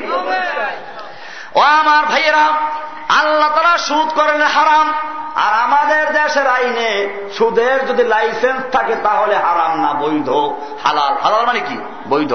এই জন্য Sonali bank, Rupali bank, Pubali bank, Janata bank, Bangladesh bank, Bangla bank কোন ব্যাংক, যত সব চলে কিসে সব সুদে চলে। সুদ হারাম করেছেন কে? এবারে যারা সুদের লাইসেন্স দিল, সুদ যারা দেয়, যারা নেয়, মুসলমান থাকবে? আমি এই জন্য বলছি, ইসলাম আর মুসলিম বুঝাবো আজকে অন্য কিছু না। মুসলিম কাকে বলে? মুসলিম বলে যে ব্যক্তি আল্লাহর হুকুমকে মানে তার নাম কি? এবারে আসুন, মদ ইসলাম হারাম না হারাম মূর্তি হালাল না হারাম? আল্লাহ রাব্বুল আলমিন কোরআনুল কারিমে স্পষ্ট ভাবে বলেছেন, ইন্নামাল খামরু ওয়াল মাইসিরু ওয়াল আনসাব ওয়াল আজলামু রিজসুম মিন আমালিশ শাইতানে ফাজতানিবুহু। নিশ্চয় মদ, জুয়া, মূর্তি, লটারি, এই সবগুলো শয়তানের কাজ। কার কাজ? মদ শয়তানের কাজ। মদ ইসলামে হালাল না হারাম? আমার দেশের আইনে হল, মদের যদি লাইসেন্স থাকে তাহলে হালাল মানে বৈধ, লাইসেন্স না থাকলে অবৈধ, হারাম। এই জন্য ফাইভ স্টারে হালাল। মদের সরকারি কারখানাগুলো হালাল। আর যদি কেউ গোপনে রাখে, লাইসেন্স ছাড়া ওটা হইল কি? পরে পুলিশ ধরবে। আমার ভাইয়েরা, আল্লাহ যেটা হারাম করেছেন, ওটাকে লাইসেন্স দিয়ে যারা হালাল করে, তারা মুসলমান না কাছে মূর্তি ইসলামে হালাল না হারাম? এখন তাহলে রাস্তার মোড়ে মোড়ে মূর্তি। ওই বাচ্চারা পর্যন্ত কলা গাছ দিয়ে মূর্তি তৈরি করল, মূর্তিকে ফুল দিল, নিরবতা পালন করল, গোটা জাতিকে মূর্তি পূজকের মধ্যে সামিল করল। মুসলমান যারা মূর্তি তৈরি করে তারা মুসলমান থাকবে। আল্লাহ বলছেন নামাল খমরু ওয়াল মাইসিরু ওয়াল আনসাবু। আনসাব মানে মূর্তি বেদি স্থাপন করা, ভাস্কর্যের মূর্তি, স্মৃতির মূর্তি, ভাষার মূর্তি, অমুকের মূর্তি, তমুকের মূর্তি, বীর প্রতীকের মূর্তি, বীর বিক্রমের মূর্তি, বীর শ্রেষ্ঠের মূর্তি, যত মূর্তি তৈরি করা হয়, জায়েজ না হারাম। তাহলে যারা নামাজ পড়তে গিয়ে আমরা নামাজের সামনে, আল্লাহর সামনে দাঁড়াই, আল্লাহর সামনে দাঁড়িয়ে থাকি, এটা ইবাদত কিনা? ওইটা যদি মূর্তির সামনে দাঁড়ায়, তাহলে মূর্তির এবাদত হবে কিনা? মূর্তি একটা জঘন্য শেখ। এই জন্য আল্লাহর নবী যখন মক্কা বিজয় করলেন, মক্কা বিজয়ের পরে আল্লাহর নবী মক্কা ঢুকে প্রথম কাজ করেছেন কি? খানায় কাবার? তিনশো ষাটটা মূর্তি ছিল। মূর্তির সামনে গিয়ে লাঠি ধরলেন না খোঁচা মানে বললেন, যা আল বাতিল বাতিল সত্য সমাগত। মিথ্যা বিতাড়িত আর মিথ্যা বিতাড়িত হওয়ার বস্তুই বটে। মূর্তি সব ভাঙলেন। ও মুসলমান ইব্রাহিম আলাই ইসলামের ইতিহাস পড়ো। ইব্রাহিম আলাই সালামের যুগে মূর্তি পূজক ছিল। ইব্রাহিম আলাহাম দেখলেন তার জাতি মূর্তি পূজা করে, মূর্তি বানায়। তিনি আল্লাহর সন্ধানে লেগে গেলেন। আল্লাহর পরিচয় খুঁজতে লাগলেন। রাতের বেলা তারকার দিকে তাকিয়ে বললেন, এটা আমার রব। দেখলেন যে না, তারকা ডুবে যাচ্ছে। যা ডুবে যায়, তার রব হতে পারে না। আবার চন্দ্রের দিকে তাকালেন, চন্দ্র আমার রব। দেখেন, আর চন্দ্র আস্তে আস্তে ছোট হয়ে গেছে, চিকন হয়ে গেছে। এবারে দিনের বেলায় সূর্যের দিকে তাকালেন বললেন, এটা আমার রব। দেখে সূর্য ডুবে গেছে। এবারে বললেন, আমার রব যদি আমাকে হেদায়ত না করেন, আমি হেদায়ত পাবো না। আল্লাহ তালা হেদায়ত চাইতে হবে আল্লাহর কাছে। কে করতে হবে? হেদায়ত দেওয়ার মালিককে না কোনো খাজা বাবা, না পীর বাবা। তাই কেউ ফেরে না, খালি হাতে খাজা বাবার দরবার হতে আরও সুন্দর করে বলে, আল্লাহর ধন রসুলকে দিয়ে আল্লাহ গেছেন খালি হয়ে। ধরে রসুলের ধন খাজাকে দিয়ে রসুল গেছে খালি হয়ে। রসুলের ধন খাজায় পেয়ে লুকিয়েছে আজমিরে। কেউ ফেরে না খালি হাতে খাজারে তোর দরবারে। জোরে বলে নওয়াজ এই খাজার গোষ্ঠী নামাজও পড়ে না। নামাজ রোজা লাগে না বইতে আসবে একটু পরে দেখাবো। আপনার উঠবেন না কেউ? শেষের অংশ এটা আসবে না শোনায় এখন ধরছি এক সাইড। ও আমার ভাইয়েরা, প্রথম রাষ্ট্রীয় শিরিক, এরপরে ধর্মীয় শিরিক। এই রাষ্ট্রীয় শিরিকে গোটা জাতি লিপ্ত আছে। আল্লাহর নবী ইব্রাহিম আলাইসালাম যখন পরিষ্কার হয়ে গেলেন চন্দ্র আমার রব না সূর্য আমার রব না তারক আমার রব না। এবারে আল্লাহ তারা হেদায়ত দান করলেন সঙ্গে সঙ্গে বুঝতে পারলেন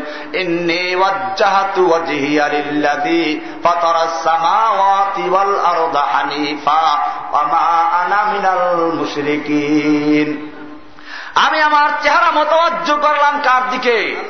না পীরের দিকে। আমাদের পীরের দিকে মোতাবাজ্য করে? এই বইতে লেখা আছে। আমি আমার কলবের দিকে মোতাবাজ্য আছি, আমার কলব পিসাবের কলবের দিকে মোতাবাজ্য আছে। এইরকম হাজার দিকে মোতাবাজ্য হয়ে তারপরে কার দিকে? ও আমার ভাইয়েরা, নামাজে দাঁড়িয়ে বললাম ইয়া কানা ডাইরেক্ট না ভাই মাধ্যম আছে?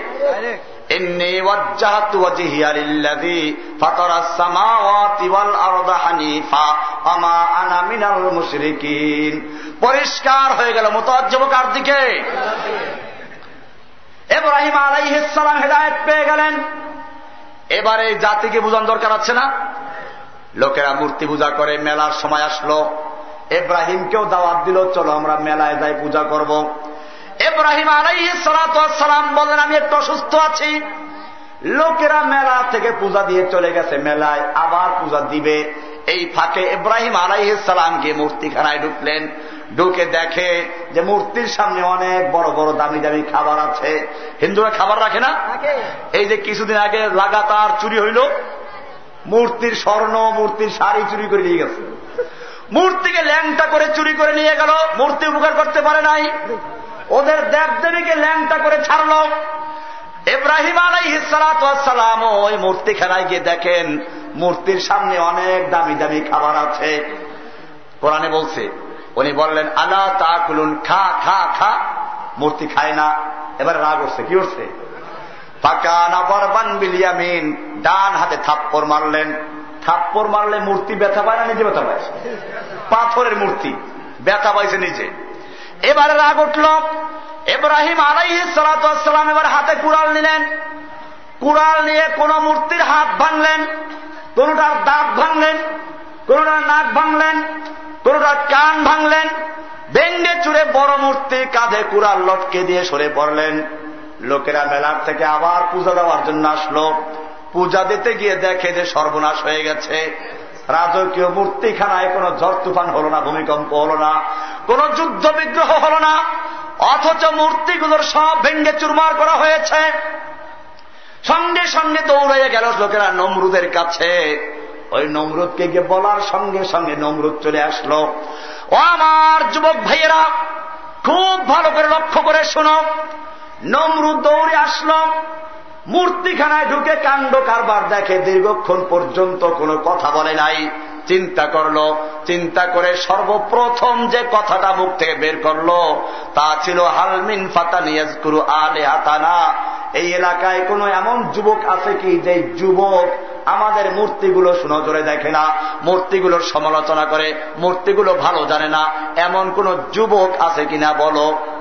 তাপসিরে দেখে নমরুদ কেন যুবকের প্রশ্ন করল? যুবকের প্রশ্ন কেন করল? নমরুদ বুঝতে পেরেছিল, কোন ঝড় তুফান হল না, কোন ভূমিকম্প হল না, কোন যুদ্ধ বিগ্রহ হল না তারপর মূর্তিগুলো ভাঙল। এইটা এই মূর্তি ভাঙ্গা পর্যন্ত শেষ নয়। বরং এই সমাজ থেকে মূর্তি পূজাকে উৎখাত করার জন্য, দেবদেবীর পূজাকে শেষ করে দেওয়ার জন্য, এই সমাজটাকে সংস্কার করার জন্য, সমাজটাকে বদলানোর জন্য দিন বদলের পালা। এই দিন বছরের পালা, এইটার সূচনা করেছে মূর্তি ভাঙ্গা দিয়ে, আর এই রকম ভাবে সংস্কার করা, সমাজে বিপ্লব ঘটানোর চিন্তা ভাবনা করা, এইটা কোন বুড়া মানুষের মাথায় ঢুকে না, ঢুকে কার মাথায়? ও যুবকেরা, যুগে যুগে যুবকেরাই ভূমিকা রেখেছে। আজকেও যারা এই মাহফিলের ইন্তজাম করেছ, যুব সমাজ, তোমাদেরকেও বুঝতে হবে। এব্রাহিম আলাইহিসালাম যৌবনে ভাঙলেন। নমরুদ যখন জিজ্ঞেস করল কোন যুবক আছে কিনা? এবারে লোকেরা বলল হ্যাঁ হ্যাঁ একজন যুবক আছে যে যুবক আমাদের মূর্তিগুলো সুনজরে দেখে না, মূর্তিগুলোকে ভালো জানে না, মূর্তিগুলোর সুনজরে দেখে না, সমালোচনা করে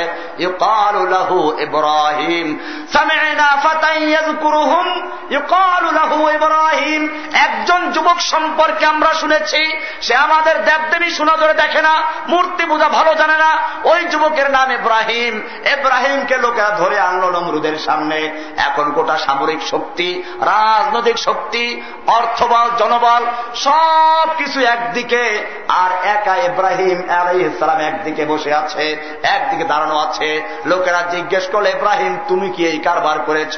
ইব্রাহিম বলল বালফা আলাহুম কাবির হুম আদা ওই বড় মূর্তি যাই করেছ, ওকে জিজ্ঞেস করো। লোকেরা বড় মূর্তিকে জিজ্ঞেস করবে, কি ওরা জানে? এই মূর্তি কথা বলতে জানে না, মূর্তি খাইতে জানে না, এই মূর্তি কিছুই করতে পারে না। লোকেরা বলল, ইব্রাহিম তুমি তো জানো, এইগুলো কথা বলতে পারে না। তুমি কি বলছো আমাদেরকে? এবারে ইব্রাহিম সালাম স্টিল দাঁড়িয়ে বক্তব্য দেওয়া শুরু করলেন। ফেরাউনের সামনে যেমন মুসাল্লাহাম দাওয়াত দিয়েছেন, নমরুদের সামনে ইব্রাহিম দাঁড়িয়ে বলতে শুরু করলেন। ও আমার জাতি, যেই মূর্তি, যেই মূর্তির সৌন্দর্য পর্যন্ত একটা তুলির উপর নির্ভর করে যেই মূর্তি নিজেকে রক্ষা করতে পারে না, ওর হাত ভাঙলাম, পা ভাঙলাম, দাঁত ভাঙলাম, নাক ভাঙলাম, চোখ ভাঙলাম, এরপরে কিছুই করতে পারল না। ওই দেবদেবীর কেন তোমরা পূজা করছ? যেই দেবদেবী কোন উপকার করতে পারে না, ক্ষতি করতে পারে না, ওর সামনের থেকে খাবার একটা অংশ যে মাছি নিয়ে যায়, মাছির কবল থেকে খাবার রক্ষা করার যোগ্যতাও নাই। ও আমার জাতি, কেন তোমরা এমন কিছু পূজা করছ? আমি তোমাদের থেকে সম্পর্ক ছিন্ন করলাম। এব্রাহিম আলাই ইসলাম বক্তব্য দিলেন, বিভিন্ন জায়গায় আছে কোরআন কথা বলব। সুরায় মমতানা চার নম্বর এত বলা হয়েছে, কাদে কানাতুম উসওয়াতুন হাসানাতুন ফি ইব্রাহিম ওয়াল্লাযীনা আমানু মা ইদ ক্বালু লিকওমিহিম যখন তিনি ওই লোকদের সামনে দাঁড়িয়ে বললেন, ইন্না পুরাও মিনতুম আমিম্মা তাবুদুন আমিন দুনিল্লাহ। ও নমরুদের গোষ্ঠী, মূর্তি পুজোকেরা শুনে রেখো, ভালো করে আমার কথা শুনো। আমি তোমাদেরকে বর্জন করলাম এবং তোমরা আল্লাহকে বাদ দিয়ে যাদের পূজা করো তাকেও বর্জন করলাম। বোঝা গেল মূর্তি বর্জন করার আগে মূর্তি পূজকদের বর্জন করতে হবে, ঠিক কিনা? যারা এই যুগে মূর্তি তৈরি করে, মূর্তির পাহারাদারি করে, মূর্তির গলায় ফুল দেয় মূর্তির সামনে নিরাপদ ধারণ করে অমুসলমান তাদেরকে আগে বর্জন করতে হবে কিনা? এই জন্য পরিষ্কার করে বোরাও মিনকুম, আমরা তোমাদের থেকে পাড়া করলাম, সম্পর্ক ছিন্ন করলাম, আগে মূর্তি পূজক, তারপরে মূর্তি মূর্তি আগে ত্যাগ করলাম মূর্তি পূজকদের আগে ত্যাগ করব? তাহলে যারা মূর্তি তৈরি করছে, মূর্তি পূজা করছে, এদের সঙ্গে দুস্তি না দুশ্মনী? বন্ধুত্ব না বর্জন গ্রহণ না বর্জন। ইন্না দুনিল্লাহি। আর তোমরা আল্লাহকে বাদ দিয়ে যে দেব দেবীর পূজা করছ, ওগুলো বর্জন করলাম। কাফার না বিকুম, আমরা তোমাদের সংবিধান মানি না। আমরা সংবিধান মানি কার? এই কোরআনের সঙ্গে যেটা মিলবে, ওইটা মানব। যেটা মিলবে না, তা মানব। এবারে আমার দেশে সংবিধানে লেখা আছে, সংবিধানের ধারা সাত অনুচ্ছেদ সাত, ধারা এক, পরিষ্কার লেখা আছে, প্রজাতন্ত্রের সকল ক্ষমতার মালিক জনগণ। তারা ও আমার ভাইয়েরা, কোরআন কি বলছে শুনো? সুরা আলে ইমরানের ছাব্বিশ নম্বর বলা হয়েছে হে নবী, আপনি বিশ্ববাসীকে জানিয়ে দিন, মুসলিমদেরকে জানিয়ে দিন, যারা বলে আমরা মুসলিম আল্লাহ মালিক আল মুল্ক। আল্লাহ সমস্ত ক্ষমতার মালিক, সমস্ত ক্ষমতার মালিককে তুমি যাকে ইচ্ছে করো তাকে ক্ষমতা দান করো। তাসাও আর তুমি যার থেকে ইচ্ছা ক্ষমতা ছিনিয়ে নাও। অত ইজ্জু মাংতাসাও তুমি যাকে ইচ্ছে করো তাকে ইজ্জত দান করো। অত দিল্লু মাংতাসাও যাকে ইচ্ছে করো অপমান করো। ইজ্জত দেওয়ার মালিককে অপমান করার মালিককে ক্ষমতা দেওয়ার মালিককে ক্ষমতা ছিনিয়ে নেওয়ার মালিককে সমস্ত ক্ষমতার মালিককে আল্লাহ না জনগণ? এবারে সাতের দুই নম্বরে বলা আছে বাংলাদেশ সংবিধান সাথে দুই পরিষ্কার লেখা আছে, এই সংবিধান দেশের সর্বোচ্চ আইন বলে বিবেচিত হবে। অন্য অন্য আইনের যতখানি এর সঙ্গে অসামঞ্জস্যশীল, ততখানি বাতিল বলে গণ্য হবে। সেই কারণে কোরআন শরীফের যতখানি মিল আছে, সাংঘর্ষিক না, ওইগুলো বাতিল করে নাই, নামাজ নিয়ে কোনো সংঘর্ষ নাই, রোজায় কোনো সংঘর্ষ নাই এই জন্য রমজান মাসে ওরাও ইফতারি করে, বুশও ইফতারি মাহবিল যায় ঠিক কিনা? আমেরিকার প্রেসিডেন্ট প্রতি বছর হোয়াইট হাউসে প্রথম রমজানে ইফতার মাহফিল যায় কিনা?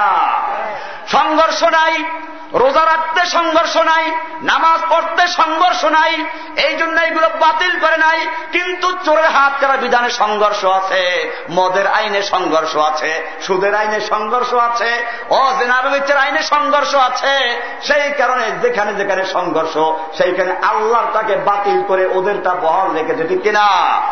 মুসলমান, মুসলিম কাকে বলে বলতেছিলাম? আল্লাহর আইন যারা বাতিল করে তারা মুসলিম হতে পারবে? শয়তানের মধ্যে আর আদমের মধ্যে পার্থক্য কি জানেন? আল্লাহ রব্বুল আলমিন আদম আলাই সালামকে জান্নাতে সৃষ্টি করলেন। হাওয়াকে সৃষ্টি করলেন। এবারে দুইজনকে উদ্দেশ্য করে বলছেন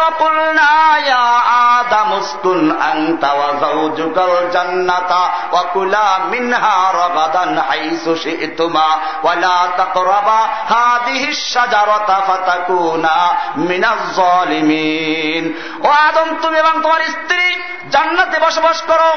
জান্নাতের যেথা ইচ্ছা সেথায় যাও। কিন্তু যা মনে চায় তা খাও। কিন্তু খবরদার, ওই নির্দিষ্ট একটা গাছের কথা বললেন, এই গাছের ধারে কাছেও যাইবা না। এটা যদি খাও তাহলে কিন্তু সর্বনাশ হয়ে যাবে। ও আমার ভাইয়েরা, আদম আলাইসালাম আল্লাহর হুকুম রক্ষা করতে পারলেন না। ওই নিষিদ্ধ গাছের ফল খেয়ে বসলেন। আল্লাহ তারা জিজ্ঞেস করলেন, আদম, তোমাকে আমি নিষেধ করেছিলাম এই গাছের ধারে কাছেও যাইবা না। কেন তুমি ফল খাইলা? আদম আলাই ইসলামকে জিজ্ঞেস করার পরে আদম আলাহিসাম কোন যুক্তি বেশ করেছিলেন?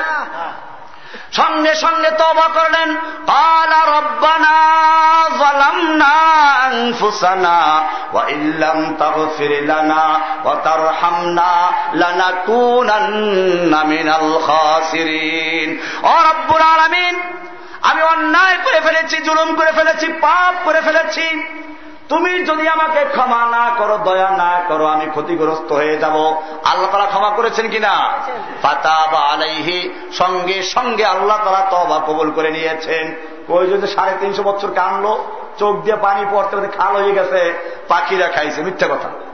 খাল হয়ে গেছে আর পাখিরা বসে গেছে। এমনি দুনিয়াতে আসছেন, অনুতপ্ত ছিলেন তা ঠিক। কারণ ক্ষমা করলেও অন্যায় তো করেছিল বলে, তাহলে দুনিয়ায় কেন পাঠাইল? দুনিয়ায় পাঠাইল, ওই ফলটা খাওয়ার পরে পায়খানায় ধরেছে। জান্নাতের অন্য কোনো খাবারে পায়খানা ধরে না। এটাই কি ধরেছে? আর পায়খানা করার জায়গা আল্লাহর বেহেস্তের মধ্যে নাই। সেজন্য আদমকে বলল, দুনিয়ায় চলে যাও, তাড়াতাড়ি নামো। ও আমার ভাইয়েরা, বলতেছিলাম আদম আলাইসালাম আল্লাহর হুকুম অমান্য করল। আল্লাহ তারা জিজ্ঞেস করলেন, আদম, কেন তুমি রক্ষা করে না? হুকুম মানলে না? উনি সঙ্গে সঙ্গে তবা করেছেন কিনা? আল্লাহ মাফ করেছেন কিনা? ঠিক একই নিয়মে আল্লাহ তারা ইবলিসকে বললেন, আদমকে সেজদা কর।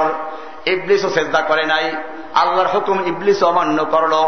আল্লাহ রব্বুল আলমিন ইবলিসকেও আদমের মতো জিজ্ঞেস করলেন, ইবলিস, আমি তোকে হুকুম করলাম আদমকে সেজদা করবি। কেন সেজদা করলি না? মা মানে আকা আল্লাহ তাসজুদা ঈদ আমার তুকা আমি যখন তোকে হুকুম করেছি, কে তোকে বাধা দিল আমার হুকুম অমান্য করতে? কে বলল তোকে হুকুম মানা যাবে না? ইবলিস আল্লাহর হুকুম মান্য করল না। আল্লাহ জিজ্ঞেস করার পরে যে মাপ চাইতে মাফ করতেন কিনা? আল্লাহ যখন জিজ্ঞেস করলেন ইবলিস কেন তুই আমার হুকুম মানলি না? আল্লাহ ইবলিস যদি বলতো, আল্লাহ অন্যায় করেছি, আল্লাহ ক্ষমা করতেন কিনা? কিন্তু ইবলিস ক্ষমা চায় নাই। উল্টা আল্লাহর ভুল ধরা শুরু করল। ইবলিস বলল না খৈরুম মিনহু। আমি তো আদমের চেয়ে ভালো। আমি আদমের চেয়ে? তার মানে তোমার হুকুমটা ঠিক হয় না। আল্লাহ তোমার হুকুম চলে না। তোমার হুকুম কি? কেমনে ভালো?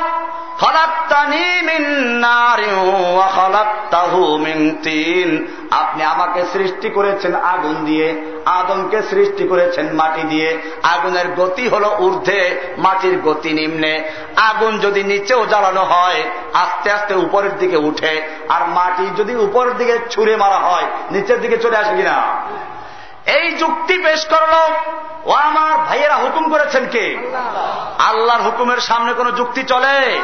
আল্লাহর হুকুম তোমার বুঝে আসুক বা না আসুক, আল্লাহর হুকুমের সামনে আত্মসমর্পণ করার নাম কি? এখন যদি কোন ব্যক্তি আত্মসমর্পণ নাম করে, আল্লাহর হুকুমের বিরুদ্ধে যুক্তি পেশ করে, মুসলমানরা কাফের। ইবলিস কাফের, বোঝা গেল এখন পর্যন্ত কেমত পর্যন্ত, যারা আল্লাহর হুকুমের ভুল ধরবে আল্লাহর হুকুমের বিরুদ্ধে যুক্তি পেশ করবে, পর্দার হুকুম চলবে না, চোরের হাত করা বিধান এই যুগে চলে না, মদ হারাম করা বিধান চলবে না, জেনা বিচারের আইন চলবে না, এইরকম পদে পদে সম্পত্তি বন্টনে আল্লাহর হুকুম চলবে না। আল্লাহর হুকুমের যারা বর্তমানে ভুল ধরে, আল্লাহর হুকুমের বিরুদ্ধে যুক্তি পেশ করে, তাদের লিডারের নাম কি? তাদের প্রথম যুক্তিবাদীর নাম কি? প্রথম বুদ্ধিজীবীর নাম কি? ও আমার ভাইয়েরা, ইবলিস যদি আল্লাহর একটা হুকুম অমান্য করার কারণে কাফের হয়ে থাকে, এতক্ষণ পর্যন্ত যেগুলো বললাম, এই হুকুমগুলো যেই জাতি অমান্য করল, তারা মুসলমান থাকবে? বোঝা গেল আমরা পূর্ণ মুসলিম না হাফ মুসলিম? এখন পরিষ্কার হয়ে গেল, আমাদের মসজিদে আল্লাহর হুকুম দিয়ে কোরআন দিয়ে নামাজ পড়ি, বাইরে কোরআন আছে কিনা? আদালতে কোরআন নাই সংসদে কোরআন নাই, ব্যবসা বাণিজ্যে কোরআন নাই, সব জায়গার থেকে কোরআনের হুকুমকে বাতিল করে দেওয়া হলো। এবার আল্লাহ কি বলেন, শুনো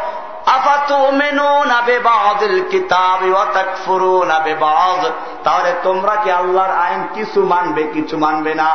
এমনটা যদি করো, তাহলে তোমাদেরকে দুনিয়া তো আমি অপমান করে ছাড়বো দুনিয়া তো লাঞ্ছিত করব, বঞ্চিত করব, পদদলিত করব, এবং আখেরাতেও তোমাদের জন্য মর্মন্ত শাস্তি রয়েছে। ও আমার ভাইয়েরা, এই কারণে আজকে লক্ষ্য করছেন, ফিলিস্তিনি মুসলমানদের অবস্থা কি? মুসলমানদের প্রথম কেবলাবাইতুল মুকাদ্দাস এহুদিরা দখল করে আছে, ওইখানে মুসলমানরা যে প্রতিবাদ করে, মুসলমানদের বাড়ি ঘরগুলোকে বুলডুজার দিয়ে গুড়িয়ে দেওয়া হচ্ছে।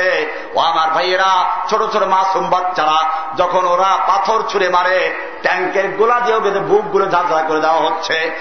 আফগানিস্তানের মুসলমানের ইতিহাস তোমাদের সামনে। যুগ যুগ ধরে আফগানিস্তানে মুসলমানদের হত্যা করা হচ্ছে। মুসলমানদেরকে গুয়ান্তা নামক, বে নামক কারাগারে নিয়ে ওদেরকে উলঙ্গ করে, এরপরে একজনের উপর আরেকজনকে রেখে ওরা পিরামিড তৈরি করে উল্লাস করেছে।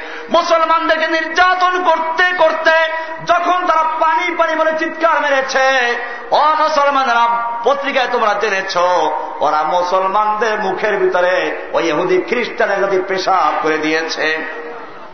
মুসলমানদের কোরআন শরীফের গায়ে কুরুশ এঁকে দিয়েছেন কোরআন শরীফকে ওরা ছিঁড়ে তারপরে নর্তুকিতে নাচিয়েছে। কোরআন শরীফকে পায়খানা ছুড়ে মেরেছে।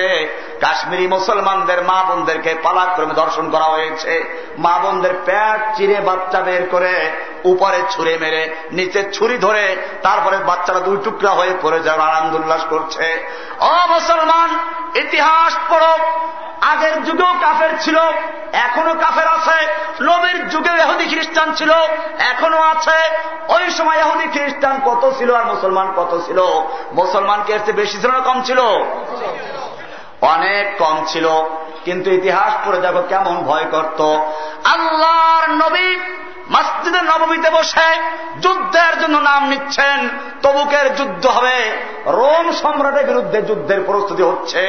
বর্তমান আমেরিকা যেমন সুপার পাওয়ার, এই সময় আল্লাহ নবীর সময় দুইটা সুপার পাওয়ার ছিল। একটা ছিল রোম আর একটা ছিল ফারেস, পারস্য আর রোম। এই রোম সম্রাটের বিরুদ্ধে যুদ্ধের প্রস্তুতি হচ্ছে। সাহাবায় কেরাম একের উপরে এক এসে কে কার আগে নাম লেখাবে সেই প্রতিযোগিতা হচ্ছে। এমন সময় একজন মহিলা নিজের দুধের সন্তানকে এনে পেশ করেছে।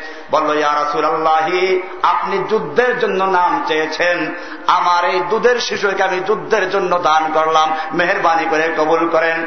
ও আমার মা বোনেরা যারা আজকে সন্তান লালন পালন করছ, দুনিয়ার সামান্য নিয়াত করো, সন্তান বড় হইয়া আমাকে খাওয়াইবে। আসলে নিয়াতে গন্ডগোল, যার কারণে বড় হইয়া বিয়ে করে মা বাবার খেদমত করে না। ঠিক কিনা? নিয়াত ঠিক রাখো, আল্লাহর সৈনিক তৈরি করব, আল্লাহর নবীর দিনের সৈনিক তৈরি করব। দেখবা ওই সৈনিকও হবে, আর তোমার মা বাবার খ্যাতমতো করবে, ঠিক কিনা? কোন আলেমরা মা বাবার সাথে বেয়াদুই করে? ও আমার ভাইয়েরা আল্লাহর নবীর মহিলা সাহাবি নিজের দুধের সন্তানকে পেশ করবার বলল ইয়ারসুল্লাহি আপনি যুদ্ধের জন্য নাম চেয়েছেন। আমার স্বামী আগের যুদ্ধেও শহীদ হয়ে গেছে। আমার বড় সন্তানগুলো আগে শহীদ হয়ে গেছে। আমার পরিবারে আমার এই দুধের সন্তান ছাড়া আর কি অবশিষ্ট নেই। এই যুদ্ধে আপনি সবাইকে বলেছেন নাম লেখাবার জন্য। আমিও তো চাই আমার পরিবার থেকে কেউ অংশগ্রহণ করুক। সুরাল্লাহ মেহরবানি করে আমার দুধের সন্তানটাকে আপনি কবুল করে নিন। আল্লাহর নবী বললেন, ও আমার মহিলা সাহাবি, আমি তো যুদ্ধের জন্য নাম চাচ্ছি। তোমার এই দুধের শিশু তীর চালাতে পারবে না, তরবারি চালাতে পারবে না, ঘোড়ায় বসতে পারবে না, উঠে বসতে পারবে না, ঢাল ঘুরাতে পারবে না, আমি করবোটা কি? মহিলা দু চোখের পানি ছেড়ে দিয়ে বলছি আমিও জানি আমার এই দুধের শিশু তীর চালাতে পারবে না, তরবারি চালাতে পারবে না, ঘোড়ায় বসতে পারবে না, উঠে বসতে পারবে না, ঢাল ঘুরাতে পারবে না। কিন্তু আমি জানি আমার শিশু ঢাল হতে হতো পারবে, তীর তরবারি চালাতে না পারলে তীর তরবারি আঘাত খেতে হতো পারবে। আপনাকে লক্ষ্য করে যখন দুশ্মনরা তীর নিক্ষেপ করবে, আপনাকে লক্ষ্য করে যখন দুশ্মনরা তরবারি আঘাত করবে, সেই মুহূর্তে আমার সন্তানকে আপনার সামনে ঢাল স্বরূপ পেতে ধরবেন। আমার সন্তান টুকরো টুকরো হবে, আপনার দেহ রক্ষা পাবে আমি সেজন্য দান করেছি। জোরে চিৎকার সুহান আল্লাহ আমার ভাইয়েরা, এই মজলিসে তখন ওই রোম সম্রাটের গোয়েন্দারা ছিল। ওরা গিয়ে রোম দরবারে না অভিযোগ রিপোর্ট পেশ করল যে খবরদার খবরদার মুসলমানদের বিরুদ্ধে যুদ্ধ করে জয়লাভ করার স্বপ্ন দেখার দরকার নাই। রোম সম্রাট জিজ্ঞেস করে ব্যাপার কি? মুসলমানদের সৈন্য কি আমাদের চেয়ে বেশি? গোয়েন্দারা বলল, না, আমাদের তো তিন লক্ষ, ওদের ত্রিশ হাজার নাই। বলে, তাহলে কি ওদের অস্ত্র অনেক বেশি? কয়, না, ওদের অস্ত্র শস্ত্র নাই। বলে, তাহলে কি ওদের গায়ে শক্তি অনেক বেশি? কয়, না, ওরা জীর্ণ শীর্ণ শুকনো রুটি আর শুকনো খেজুর খায়। রোম সম্রাট রাগ করল, অস্ত্র আমার বেশি, শক্তি আমাদের বেশি। সৈনিক আমাদের বেশি। কেন আমাকে ভয় দেখাচ্ছ? কেন আমার হিম্মত হারাচ্ছ? গোয়েন্দারা বলল গৌরমের সম্রাট, শুনে রেখো। তোমার অস্ত্র বেশি হতে পারে, সৈন্য সংখ্যা বেশি হতে পারে, গায়ে শক্তি অনেক বেশি হতে পারে। কিন্তু জেনে রাখো, তোমার সৈনিকদের কাছে সুন্দরী যুবতী নারী এবং মদের পেয়ালা যত প্রিয়, আল্লাহর নবী মোহাম্মদের কাছে একদল সৈনিক আছে। ওদের কাছে আল্লাহর রাস্তায় জীবন দেওয়া তার চেয়ে অনেক বেশি প্রিয়। জোরে বলুন সুহান আল্লাহ ও জমানে মে মুআজ্জাজ আমেলে কর আর তুম জলিল খার হয়ে তারেকে কর আহকার ইতিহাস পড়ে দেখো ওহুদের যুদ্ধ চলছে। একজন যুবক এসে আল্লাহর নবীর দরবারে বলছি রাসুল আল্লাহ এই আমার বাহু, এই আমার সুন্দর চেহারা, এই আমার যৌবন, আমি যদি আল্লাহর রাস্তায় যুদ্ধ করতে করতে শহীদ হয়ে যাই, আমার জন্য কি পুরস্কার আছে? আল্লাহর নবী বললেন, তুমি সোজা জান্নাতে চলে যাবে। শহীদরা সোজা কোথায় চলে যায়? শহীদদের কোন হিসাব নিকাশ নাই।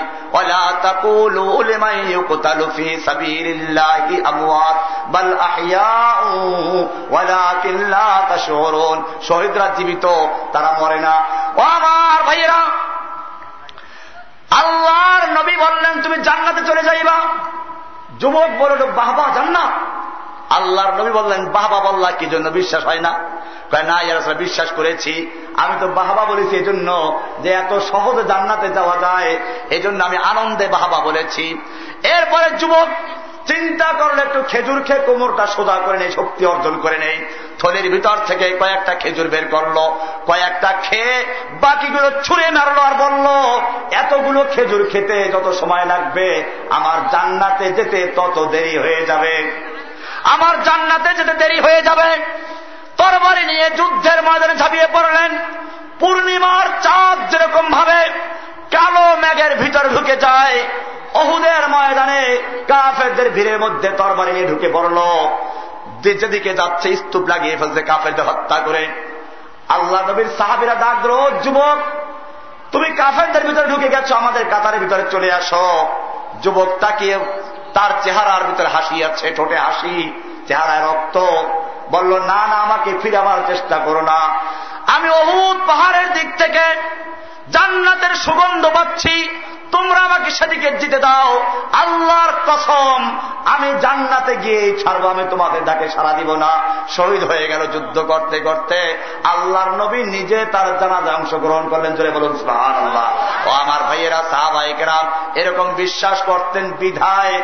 ওই যুগে তাদেরকে সবকিছু ভয় করত। ইতিহাস পড়ো। আপনার যখন যুদ্ধ করতে করতে আফ্রিকার নদী পর্যন্ত গেলেন। এবারে সাহাবিদেরকে জিজ্ঞেস করেন ও মোহাম্মদ সাল্লাহামের সাহাবিরা, তোমরা কি এই পর্যন্ত বিজয় করে ইসলাম এই পর্যন্ত রাখবা না নদী পার করে ওপারেও পৌঁছাইবা? সাহাবা একরাম বললেন, আপনি আমাদের আমির, আপনার ফয়সলা চূড়ান্ত। এবারে সাহাবি বললেন, কমান্ডার বললেন, আমি চাই আফ্রিকার ওই নদীর ওই পারে কারা আছে ওদেরকে ইসলামের দাওয়াত দিব। তোমরা বিসমিল্লা বলে ঘোড়াগুলো নদীতে চালিয়ে দাও। ইতিহাস সাক্ষী ইকবাল বলেছেন, দস্ত তো দস্ত হ্যাঁ দরিয়া ভি না ছোড়ে হামনে। বাহারে জুলমত মে ঘোড়া দৌড়ে দিয়ে হামনে। আমরা স্থল তো স্থল, দরিয়া পর্যন্ত আমরা ছাই নাই। অন্ধকার রাতে আমরা সমুদ্রের মধ্যে ঘোড়া চালিয়েছি। ঘোড়া নিয়ে সাহবাহিকরাম নেমে গেল। একটা ঘোড়া হারায় নাই, একটা মানুষ পরে নাই। আফ্রিকার ওপর প্রান্তিকে পৌঁছে গেল। এবারে আফ্রিকার সরকার চিন্তা করে আবার কোন দানব? এদেরকে জঙ্গলের কাছে থাকতে দাও বাঘ ভল্লুক খেয়ে দরকে শেষ করে ফেলবে। আল্লাহ রবির সাহাবি সঙ্গীদেরকে বললেন, তোমার একটা মঞ্চ তৈরি করো। আফ্রিকার লোকেরা মনে করল, এখন পাগল আসতে মঞ্চ তৈরি করছে, জঙ্গলে কাকে ভাষণ দিবে? মঞ্চ তৈরি করা হলো। এরপরে তিনি ভাষণ দিতে লাগলেন, ও জঙ্গলের বাঘ বল্লুকেরা শুনে রেখো, সব বিচ্ছু ইঁদুর বাদর শুনে রেখো। আমরা আল্লাহর নবী মোহাম্মদের সৈনিকেরা এসেছি, আমরা আল্লাহর জমিনে আল্লাহর দিন কায়েম করার জন্য এসেছি, এই কাফেরদেরকে শিক্ষা দেওয়ার জন্য এসেছি। আমাদের জন্য এই জঙ্গলটা থাকার ব্যবস্থা করা হয়েছে। তোমরা আমাদের জন্য জঙ্গলটা ছেড়ে অন্যত্র চলে যাও। আমাদের কষ্ট দিবা না। এই ঘোষণা করার পরে যদি আমি কাউকে পাই, তাহলে তরবারি দিয়ে কিন্তু ফয়সালা করে ফেলব। আল্লাহর নবীর সাহাবি হজরত সাহাদ ঘোষণা করলেন ইতিহাস সাক্ষী ওনার ঘোষণা শেষ হয় নাই, বক্তব্য শেষ হয় নাই। এর মধ্যে বাঘের লাইনে বাঘ, সিংহর লাইনে সিংহ, সাপের লাইনে সাপ, বিচ্ছুর লাইনে বিচ্ছু, সবগুলো ওই ময়দান ত্যাগ করে অন্যত্র চলে যাচ্ছে। জোরে বলুন সুবাহার আল্লাহ যারে তে নেহি দুনিয়া মে মুসলমানো কে সে, জব দৌলত ইমা মিলি উনকো নবী সে। তৌহিদ কি আমানত, সিনু মে হ্যাঁ হামারে আশা নেই মেটানা নাম নেশা হামারা ও আমার ভাইয়েরা মুসা আলাইহিসালামের কাহিনী শুনেছ এব্রাহিমের কাহিনী বলছিলাম এব্রাহিমের কাহিনী এবারে বলতে বলতে চলে গেলাম, নমরুদের সামনে হাজির। দাওয়াত শুরু হয়ে গেল, দাওয়াত চলল। শেষ পর্যন্ত নমরুদের গোষ্ঠী চিন্তা করল, এইরকম করা যাবে না। একে আগুনে নিক্ষেপ করে পুড়িয়ে ফেল, আগুন তৈরি হয়ে গেল। অমুসলমান ইতিহাস পড়ো, তাফসিরে কিতাব পড়ো। এব্রাহিমকে যখন আগুনে নিক্ষেপ করার জন্য সব ব্যবস্থা তৈরি হয়ে গেল। আল্লাহর ফেরেস তারা বলল রব্বুর আলমিন, তোমার দোস্ত এব্রাহিমকে আমরা সাহায্য করতে চাই, অনুমতি দাও। ফেরেস তারা চলে আসলো এব্রাহিম একটু হুকুম দাও, একটা পাখা দিয়ে আঘাত করে অমরুদের গোষ্ঠী, আগুনে নিক্ষেপ করব, তোমাকে বাঁচিয়ে দিব। এব্রাহিম আলাইসালাম ও ইব্রাহিম শোনো, আমি তোমাদের দিকে দাওয়াত দেই নাই। আমি দাওয়াত দিয়েছি কার দিকে? দাওয়াত হবে কার দিকে? না কোনো খাজা বাবার দিকে? কোন পীরের দিকে? দাওয়াত দিব আল্লাহর দিকে দিকে। আল্লাহ বলছেন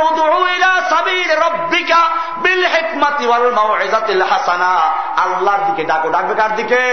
এক, আল্লাহর আনুগত্যের দিকে ডাকবো। কোন নেতার নেতৃত্বের দিকে, নেতার আনুগত্য করার দিকে, আদর্শ কায়েম করার দিকে না। নেতা মানব মোহাম্মদ কাকে? আদর্শ পুরুষকে। ও মুসলমান, আমরা ডাকবো কার গোলামি করার জন্য?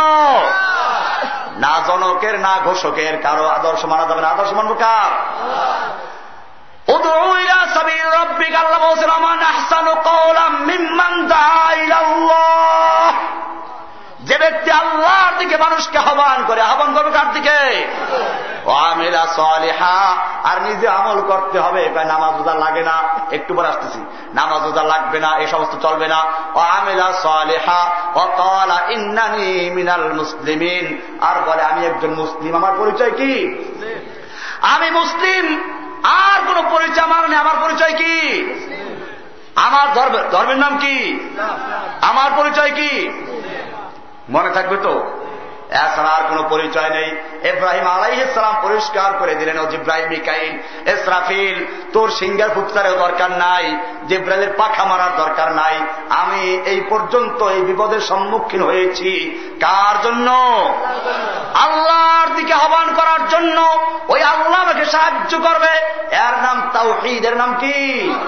তাওহিদ। এই তৌহিদ আল্লাহর একত্রে বিশ্বাসী হওয়া, আল্লাহর নুসরত উপর দাঁড়িয়ে থাকা, আল্লাহ তারা সাহায্য করা মালিক। সাহায্য করা মালিককে এবার এব্রাহিম আলাইসালামকে আগুন নিক্ষেপ করা হল। এব্রাহিমের ক্ষমতা এই পর্যন্ত ছিল।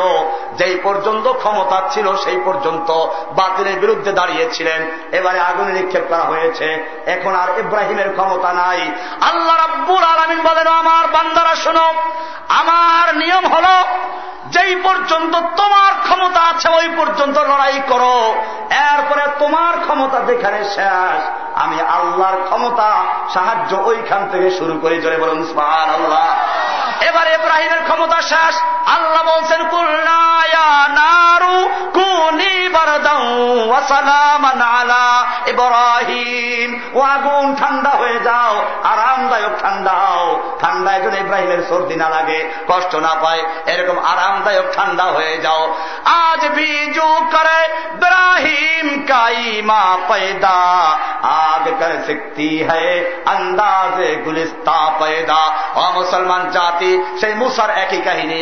ফেরাউনের বিরুদ্ধে দাঁড়িয়ে যখন তো তৌহিদের দাওয়াত দিলেন, রবের দাওয়াত দিলেন, ফেরাউন বলল, আমি রব মুসাকে তুমি রব না, আমার রবের পরিচয় সুরায় তহার পঞ্চাশ নম্বর আল্লাহ বলছেন, কালা রব্বুল আল্লাদি আতাকুল্লা সেই ইন খালকাহু সুম্মাহাদা ও ফেরাউন, আমার রব হচ্ছেন সেই মহান সত্তা, মহান জাত, মহান আল্লাহ ওয়া তাআলা, যিনি সমস্ত মাখলুকাতকে সৃষ্টির সূচনা থেকে পূর্ণতায় পৌঁছানো পর্যন্ত যখন যা প্রয়োজন সবগুলো নিজের পক্ষ থেকে বুঝে শুনে পূরণ করেন। তার নাম কি? ফেরাউনের দরবার দাওয়াত শুরু হয়ে গেল। ফেরাউন নিজের যুক্তি পেশ করল। মুসার সালাম যুক্তি পেশ করলেন।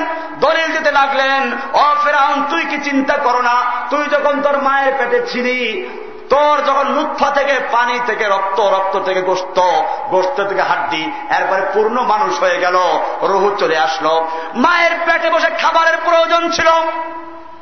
দুনিয়ার কোন খাদ্যমন্ত্রী, দুনিয়ার কোন বিজ্ঞানীর পক্ষে সম্ভব ছিল না। তোর জন্য তোর মায়ের পেটে খাবার পৌঁছানোর মতো। তোর পক্ষেও সম্ভব ছিল না আন্দোলন করা, হরতাল করা। আর স্লোগান দেওয়া, দাবি দেওয়া পেশ করার।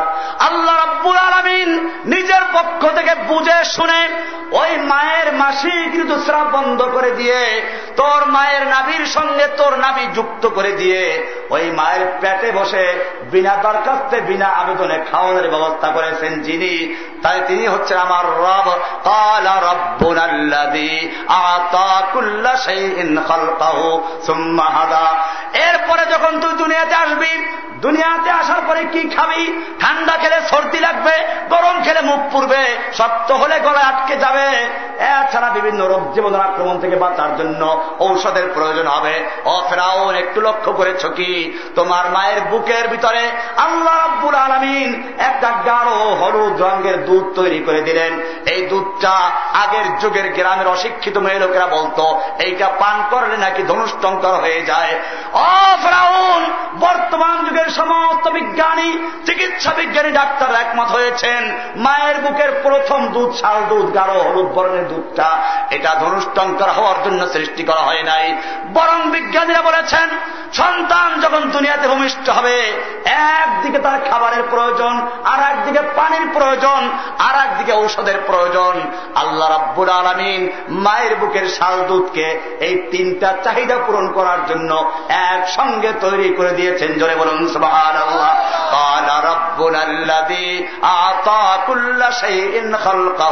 সুবাহ পরে যখন মানুষ আস্তে আস্তে দুধ পান করতে করতে বড় হয়ে গেল, এখন খালি দুধ পান করলে চলবে না। এবারে দুধ পান করো, করতে করতে বত্রিশটা নালা দিয়ে একটা দিয়ে পড়লে গলা আটকে যাবে, নাকে ঢুকবে। সেই জন্য ছোট ছোট ছিদ্র করে, বত্রিশটা ছিদ্র করে, তা দিয়ে একটু একটু করে দুধ বুকের ভিতরে ঢুকছে। জোরে বলুন সুহান আল্লাহ দুধ পান করতে করতে বাচ্চা একটু বড় হয়ে গেল। এখন আর দুধের উপরে নির্ভরশীল হলে চলবে না।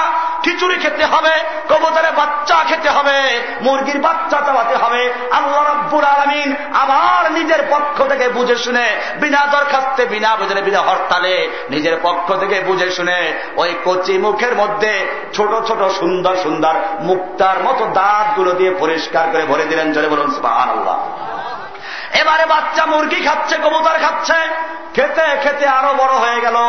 এখন তার কবুতরে বাচ্চা খেলে চলবে না। গরুর হাড্ডি চাবাতে হবে, বড় মুরগি খেতে হবে, খাসির হাড্ডি চাবাতে হবে। সেজন্য ছোট দাঁত দিয়ে চলবে না। আল্লাহ রাব্বুর আলমিন আবার নিজের পক্ষ থেকে বুঝে শুনে ওই ছোটবেলার ছোট মুখের ছোট দাঁতগুলো একটা একটা করে ভাঙ্গে আর তার পরিবর্তে আর একটা দাঁত দিয়ে দেয়। এইরকম বত্রিশটা দাঁত দিয়ে গোটা মুখটাকে পরিপূর্ণ করে দিয়েছেন। জরে বলুন আল্লাহ তুমি লক্ষ্য করো নাই কি? ডিমের ভিতরে বাচ্চা তৈরি হয়।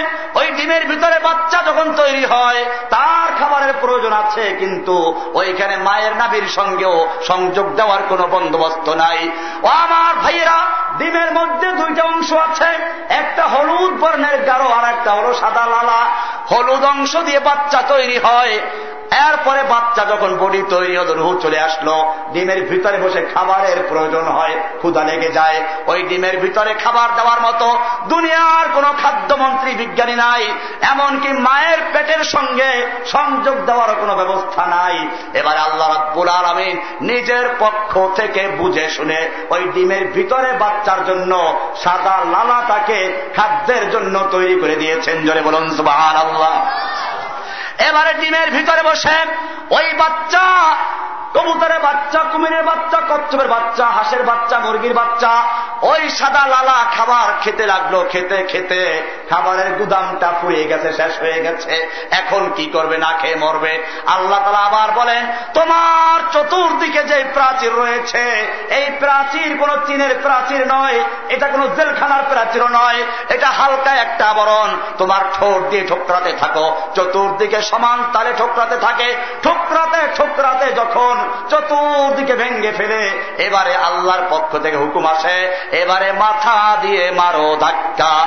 ধাক্কা মারতে মারতে ডিমের খোসা দুই ভাগ করে ফেলল, দুনিয়াতে চলে আসলো। এবারে তুমি হাঁসের বাচ্চা আর মুরগির বাচ্চা পানির কাছে নিয়ে যাও। হাঁসের বাচ্চা পানি দেখলে আনন্দে মেতে উঠবে। সেজন্য বুঝতে পেরেছে, পানি তার জন্য উপযুক্ত, পানি তার জন্যই সৃষ্টি হয়েছে। সাঁতার কাটতে শুরু করবে, ডুবোডুবি করতে শুরু করবে। পক্ষান্তরে মুরগির বাচ্চা, পানির কাছে নিয়ে যাও, মরতে রাজি, কিন্তু পানিতে নামতে রাজি না, ঠিক কিনা? নাকি এই এলাকার মুরগির বাচ্চা পানিতে সাঁতার কাটে? কি জন্য নাম এলাকাটা? পশ্চিম শেরপুরের মুরগির বাচ্চাকে পানিতে সাঁতার কাটে নাকি? সাঁতার কাটে না। কে শিক্ষা দিল হাঁসের বাচ্চাকে? পানি তোর জন্য উপযুক্ত। কোনো ভয় করবি না। আর কে শিক্ষা দিল মুরগির বাচ্চাকে? খবরদার, পানি তোর জন্য উপযুক্ত নয়। যিনি শিক্ষা দিয়েছেন তিনি কে?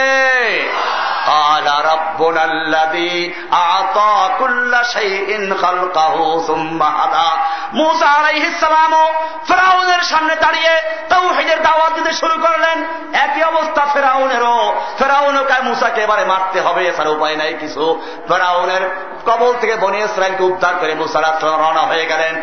এবারে সামনে নদী, পিছনে ফেরাউনের বাহিনী। পালাবার কোন রাস্তা নেই। আল্লাহ তারা বলেন, মুসা, তোমার ক্ষমতা ছিল এই পর্যন্ত, করার তা করেছ।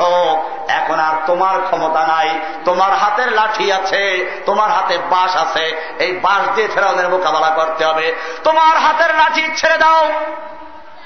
লাঠি ছাড়ল, সঙ্গে সঙ্গে আল্লাহ রাব্বুল আলমিন বনি ইসরায়েলদের বারোটা গোত্রের জন্য স্বতন্ত্র বারোটা রাস্তা করে দিয়েছেন। জোরে বলুন সুবাহ আল্লাহ অ মুসলমান জাতি আজকে যদি মুসার মতো লাঠি নিয়ে ওই আহুদি খ্রিস্টানদের কাছে বিমান বহর আছে, আণবিক বোমা আছে, পরমাণু বোমা আছে, ট্যাঙ্ক আছে, ক্ষেপণাস্ত্র আছে, তোমার ধারে বাস আছে, ওই বাস নিয়ে যদি ফেরাউনদের মোকাবেলা করতে পারো, যে আল্লাহ মুসার জন্য নদীতে রাস্তা করে দিয়েছেন, ওই আল্লাহ তালা আটলান্টিক মহাসাগরে রাস্তা করে দিয়ে আমেরিকার হোয়াইট হাউস পর্যন্ত দখল করার ক্ষমতা দিতে পারেন কিনা? حلیم ہو اگر مار کاز آزما کوئی، مثل کلیم ہو اگر مار کاز ما کوئی۔ آج بھی آتی ہے کوئے تور سے بنگلا تھا মুসলমান, মৌসা নবীকে যে আল্লাহ বলেছেন তোমার কোনো ভয় নাই তুমি থাকবে বিজয়ী। সে আল্লাহ জীবিত আছেন কিনা? না, আল্লাহ বুড়ো হয়ে গেছেন, দুর্বল হয়ে গেছেন। তোমরা দুর্বল হয়েছ সিরেক যুক্ত ইমান, বেদাত যুক্ত ইমান। ও মুসলমান মুসলমান, দাবি করো, আল্লাহর হুকুম অন্য করো।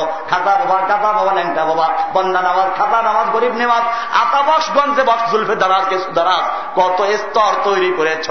এই মুসলমানদেরকে সাহায্য করার জন্য আল্লাহ তারা কোন অঙ্গীকার করেন নাই। পিওর মুসলিম হও, আল্লাহ সাহায্য করবেন কিনা? আল্লাহ পুরো হন নাই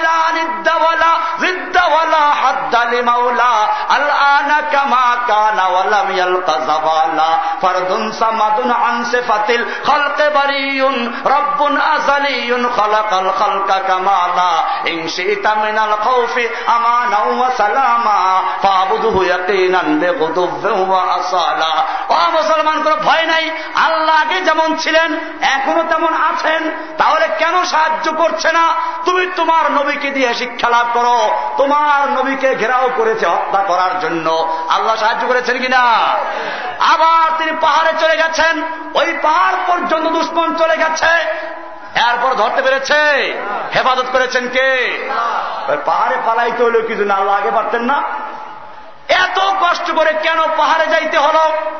আমি ওই পাহাড়েও গেছি যেখানে আল্লাহর নবী আত্মগোপন করেছিলেন জবালে সুর। সেই গাড়ে সুরের ভিতরে গিয়েছি। একটা পাহাড় ডিঙ্গি আর একটা পাহাড় কি উঁচু পাহাড়। কেন পাহাড় পর্যন্ত যেতে হলো? অ মুসলমান ভালো করে চিন্তা করো। আল্লাহর নবী কষ্ট করেছেন মার খেয়েছেন না? কেন মার খেতে হলো? নবীর রক্ত কি তোমার সে অপবিত্র ছিল? নবী কি তোমার সে বড় বুজুর্গ ছিল কম ছিল? ইতিহাস পড়ো, কোরআন পড়ো। আল্লাহ রব্বুল আলমিন বলেন, আল্লাহর নবী যখন কোরআন নাজির হল নবীর উপরে, আল্লাহর নবী কোরআনকে দ্রুত মুখস্থ করার জন্য ঠোঁট নাড়াচাড়া করতে করতে আরম্ভ করলেন। কোরআন মুখস্থ করার জন্য ঠোঁট নাড়াচাড়া করতে গুরুত্বপূর্ণ পড়া যদি হয়, ছাত্র কি করে? শিক্ষকের সঙ্গে ঠোঁট নাড়াচাড়া করে পড়ে, ঠিক কিনা? আরও যদি শিক্ষক হয়, পড়াকে পিটান লাগাবো না করলে, মুখস্থ শুনে হবে, তাহলে বারবার পড়ে কিনা? ও আমার ভাইয়েরা আল্লাহর নবী কোরআন শরীফকে দ্রুত মুখস্থ করার জন্য ঠোঁট নাড়াচাড়া করতে আরম্ভ করলেন। আল্লাহ নবী গো, এত কষ্ট করার দরকার নাই।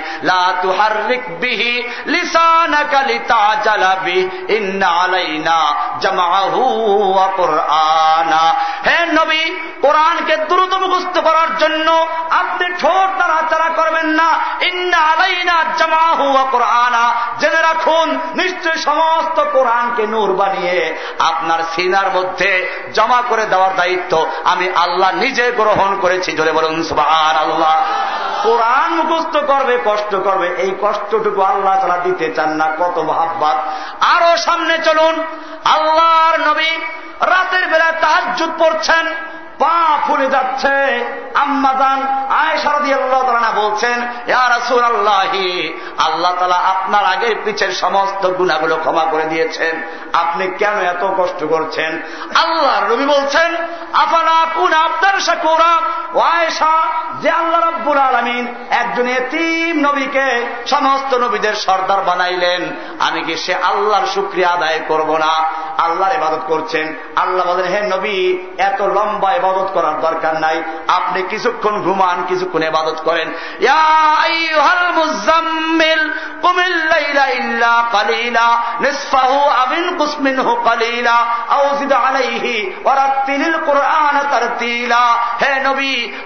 সারা রাত্রে ইবাদত করার দরকার নেই। আপনি উঠুন, কিছু রাত্রে ইবাদত করুন, কিছুক্ষণ ঘুমান, অর্ধেক বা তার চেয়ে বেশি বা একটু কমান।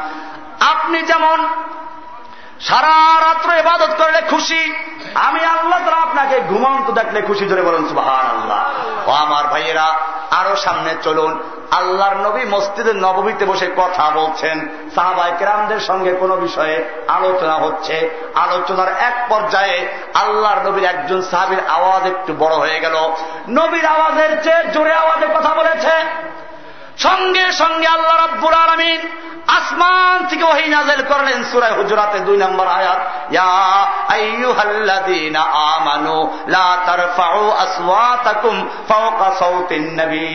হে ঈমানদারগণ খবরদার, নবীর আওয়াজের চেয়ে জোরে আওয়াজ করে কথা বলছো, এমনটা যদি করো, আন তাহবাতা আমালুকুম, তোমাদের জীবনের সমস্ত আমলগুলো বরবাদ হয়ে যাবে।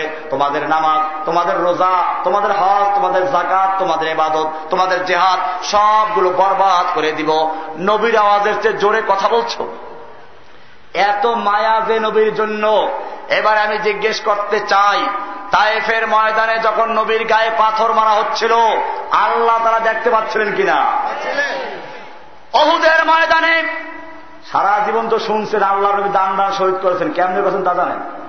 তা জানেন থেকে আমার ভাইয়েরা ইতিহাস পড়ো, আল্লাহর নবী অহুদের ময়দানে নামলেন। শরীরে লোহার পোশাক, লৌহ বর্ম, গলায় লোহার নেট, লোহার জাল, মাথায় লোহার হেলমেট পরা আছে। ও আমার ভাইয়েরা, কাফেররা দেখল, এই লোকটাকে তীর মারলে কোনো কাজ হবে না তরবারি দিয়ে আঘাত করলে কাজ হবে না। একটা দুষ্ট কাফের চিন্তা করল যদি একটা বড় পাথর মারা যায়, ওকবা ইবনে আবি মোয়াইদ সে কাফেরটা চিন্তা করল, একটা বড় পাথর যদি মাথায় মারা যায়, মোহাম্মদ সাল্লাম বসে পড়বে, ওই নিজের শরীরে লোহা ঢুকে নিজেই মারা যাবে। এই চক্রান্ত করে তৎকালীন সময়ের কামান মেন্দানিকের সাহায্যে একটা বড় পাথর আল্লাহ নবীর মাথায় ছুড়ে মারল। আল্লাহর নবী বসে পড়লেন। ওই লোহার ভিতরে মাথায় যে লোহার টুপি ছিল, হেলমেটের যেমন দুই দিক থেকে আংটা আছে, ওইরকম একটা আংটা মাথার লোহার টুপির আংটা গালের ভিতরে ঢুকে গেল। ঢুকে গিয়ে দাঁতে আঘাত করল। ও আমার ভাইরা একটু দাঁতে ব্যথা হয়ে পাগল হয়ে যাও ডাক্তারের কাছে দেওয়ার জন্য। আল্লাহর নবীর গাল ভেঙ্গে গিয়ে দাঁতে আঘাত করল, দুইটা দাঁত পড়ে গেল, লোহাটা ভিতরে রয়ে গেল। যুদ্ধের শেষে একজন সাহাবি ওই লোহাটা বের করার জন্য দাঁত দিয়ে কামড় দিয়ে জোরে টান দিলেন। লোহা বের করতে গিয়ে এত জোরে টান দিতে হয়েছে। লোহা বের হয়েছে ঠিকই। ওই সাহাবিরও দুইটা দাঁত পড়ে গেছে। জোরে বলুন সুহান আল্লাহ কি কষ্ট। আল্লাহর নবীর চেহারা রক্তে রঞ্জিত হয়ে গেল। গাল ভিতরে লোহা ঢুকে গেল।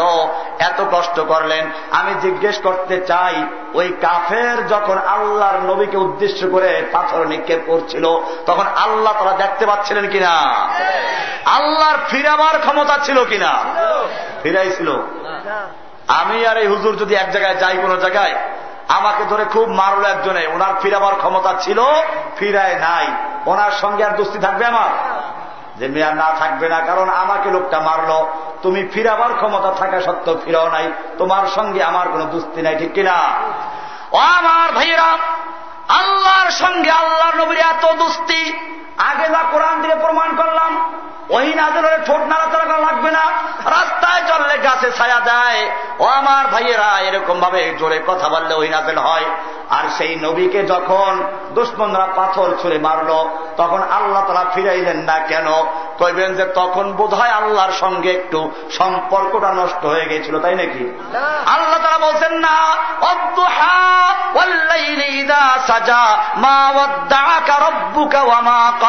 হে নবী, আপনাকে আপনার রব ছেড়েও দেয় নাই, আপনার প্রতি অসন্তুষ্ট হয় নাই। বলে, তাহলে আমাকে এত মারলো তুমি কেন ফিরাও নাই?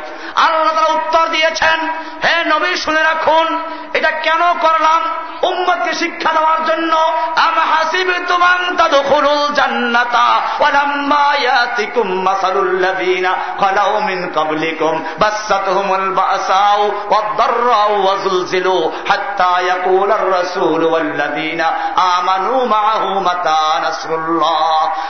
দুনিয়ার মানুষেরা, তুমি বুজুর্গ হয়ে গেছ, তুমি পীর হয়ে গেছ, আর মনে করছ এমনি জান্নাতে প্রবেশ করবা? না না, খবরদার।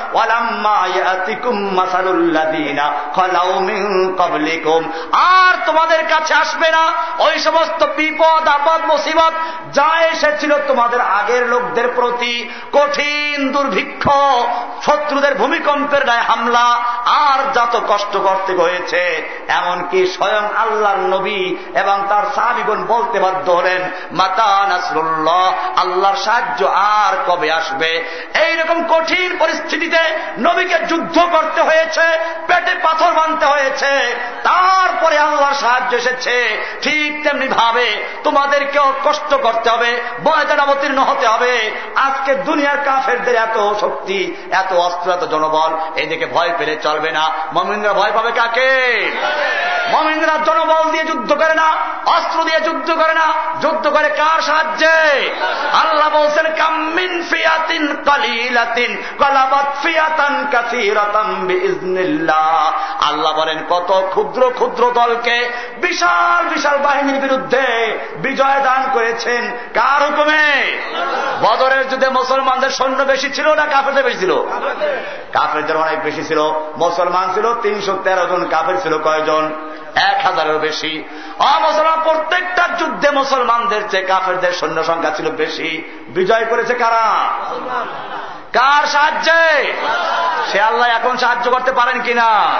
কিন্তু মুসলমান ঘরে বসে বসে তসবি পরে আর দোয়া করে। তসবিও পড়তে হবে, দোয়াও করতে হবে, ঠিক কিনা? রস্তমের বিরুদ্ধে খালেদ বিন অলিদের বাহিনী যুদ্ধ করার জন্য আসলো।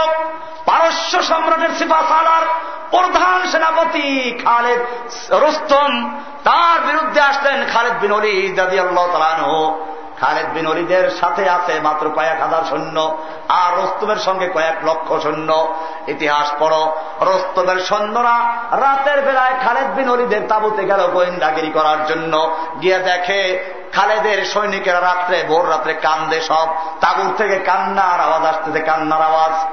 গোয়েন্দারাকে রস্তমকে বলল পরশের সেবা সালাকে বলল, মুসলমানদের বিরুদ্ধে আমাদের যুদ্ধ করা লাগবে না, ওরা ভয় পেয়ে গেছে, সব কান্দে। সৈনিকরা যে কান্দে, আর যুদ্ধ করতে পারে? ওদের বিরুদ্ধে যুদ্ধ লাগবে না, ওরা এমনি পরাজিত। কান্নাকারি শুরু করে দিয়েছে। রস্তম হালকা পাতলা যুদ্ধ করার জন্য মাত্র এক লক্ষ শূন্য নিয়ে আনলো কয় লক্ষ? তা মাত্র। কিন্তু যখন যুদ্ধ শুরু হয়ে গেল, দেখে যে না, ঠিক না, যেই মুসলমানদের কথা বলা হয়েছিল, ওরা ভয় পেয়ে গেছে, কান্দে, আসলে তো না, এক একজন মুসলমান সৈনিক, ওদের হাজার হাজার সৈনিককে লাশ করে স্তূপ করে ফেলছে। রুস্তম বলো, যুদ্ধ থামাও বেড়াকে চলো, যুদ্ধ থামে বেড়াকে গেল, আবার ভোর রাত্রে গোয়েন্দা পাঠাইল। বহু বিচক্ষণ বহুদর্শী গোয়েন্দা পাঠাইল। গিয়ে দেখো, মুসলমানরা কি করে, তাদের অবস্থাটা কি, অস্ত্র কি, জনবল কি? এবারে গিয়ে দেখে রাতের বেলায় ঠিকই মুসলমানরা কান্দে। তার যুদ্ধে তাই কান্দে কার কাছে? কান্নাকাটি করে। গোয়েন্দারা বুঝলো যে, রিপোর্ট আগেরটাই ঠিক কান্নাকাটি করে তাদের সন্দেহ নাই, কিন্তু কেন কান্নাকাটি করে খুঁজে বের করা দরকার? এবারে তারা কান্নার ভাষা উপলব্ধি করার চেষ্টা করল। শুনে যে কান্দে কি জন্য? ওদের ভয়তে না বরং কান্নাকাটি ভাষা ছিল এই অরব্বুল আলমিন, আগামীকাল যুদ্ধ হতে যাচ্ছে।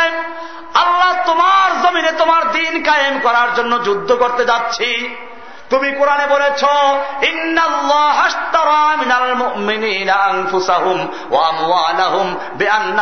জান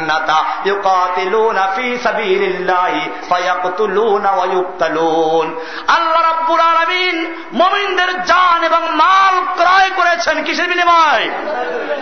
এই পর্যন্ত কইতে অসুবিধা নেই, সবাই কয় কই আর একদিকে ফিরেই যায়। এরপরে কি বলা আছে? ভালো করে পড়ো। সুরায় তবার একশো এগারো নাম্বার আয়াত। কয় নম্বর আয়াত? আয়াতে বলা আছে, আল্লাহ তালা মোমিনদের জান এবং মাল ক্রয় করেছেন জান্নাতের বিনিময়ে। এবারে সেই জান্নাতের বিনিময়ে জান, মাল বিক্রি করলা, দিতে হবে না আল্লাহকে? দিবা কোথায়? আল্লাহ বলছেন ফাইয়াকুলুনা অয়ুক্তালুন তারা মারে আর মরে। মারে আর কি? যুদ্ধ করে, লড়াই করে। আল্লাহ রাস্তায় জীবন দেয়, জীবন নেয়। এইরকম যারা জীবন দেয়, জীবন নেয়, আল্লাহ তারা তাদের জানমাল ক্রয় করেছেন কিসের বিনিময়ে? আল্লাহ, তুমি আমার জানটা খরিদ করে নাও। আমি আগামীকাল যুদ্ধ করতে যাচ্ছি। আমি যেন যুদ্ধ করতে করতে টুকরো টুকরো হয়ে যাই। আমার জন্য জানাজার লাশের কোনো প্রয়োজন না হয়, খুঁজে না পাওয়া যায়। আমাকে তো সেই সেই হিম্মত দাও, আমাকে সাহস দাও। আল্লাহ, তুমি তোমাকে কবুল করে নাও। জান দেওয়ার জন্য তারা কান্নায় জড়িত আছে। এবারে গোয়েন্দারা বুঝতে পারল মুসলমানরা কান্নাকাটি করে ঠিক কিন্তু যুদ্ধের মারার ভয়তে না বরং কিসের জন্য? মরার জন্য। এবারে ওই রিপোর্ট গিয়ে রুস্তমকে বলল দেখো রুস্তম ওরা কান্নাকাটি করে ঠিক কিন্তু তোমার সৈন্যদের ভয়তে না মরার ভয়তে না। ওরা কান্নাকাটি করে আল্লাহর রাস্তায় জীবন দেওয়ার জন্য। তোমার সৈনিকদের কাছে মদের পেয়ালার সুন্দরী নারী যত প্রিয়। ওই খালেদ বিন অলিদের সঙ্গে যে সাহাবিরা আছে তাদের কাছে আল্লাহর রাস্তায় জীবন দেওয়া তার চেয়ে বেশি প্রিয় জলে বলুন সুবাহ আল্লাহ জীবন বাজিকার জন্য? আল্লাহ বলছেন, কুল কুল ইন্নাল সলাতি ওয়া নুসুকি লিল্লাহি রাব্বিল আলামিন। ও মুমিনেরা, যুবকেরা, তোমরা বলো, ইন্না সলাতি ওয়া নুসুকি, নিশ্চয় আমার সালাত, আমার কুরবানি ও আমার জীবন ও আমার মরণ সব কিছু কার জন্য? না গান গাইবেন জীবন বাংলাদেশ আমার মরণ বাংলাদেশ শেষ বাংলাদেশ আমার প্রথম বাংলাদেশ। এই গান গাওয়া যায় না শিরিক। আল্লাহ বলছেন, হুয়াল আব্বাল ওয়াল আখির ওয়াল জাহির ওয়াল বাতিনু। আরে, প্রথম আল্লাহ, শেষ আল্লাহ আমার জীবনের সবকার জন্য। ইন্না সালাতি ওয়া নুসুকি, আমার জীবন, আমার সালাত, আমার কোরবানি আমার জীবন আমামাতি আমার মরণ সব কিছু কার জন্য? আমার জীবনের ভালোবাসা কার জন্য? আমি আমার সন্তানকে ভালোবাসবো কার জন্য? আমি আমার স্ত্রীকে ভালোবাসবো কার জন্য? আমি আমার মা বাবকে ভালোবাসবো কার জন্য? আমি আমার রসুলকে ভালোবাসবো কার জন্য? আল্লাহকে পাওয়ার জন্য ইন্না সালাতি অনুসুকি আমামাতি লিল্লাহি রাব্বিল আলামিন। এক আল্লাহর জন্য। সব কার জন্য? এক আল্লাহর জন্য। এইরকম মমিন যদি হতে পারো মুসলিম হতে পারো এর নাম কি? মুসলিমের নাম কি? এই মুসলিম যদি হতে পারো ওই মুসলিমদের আল্লাহ সাহায্য করবেন।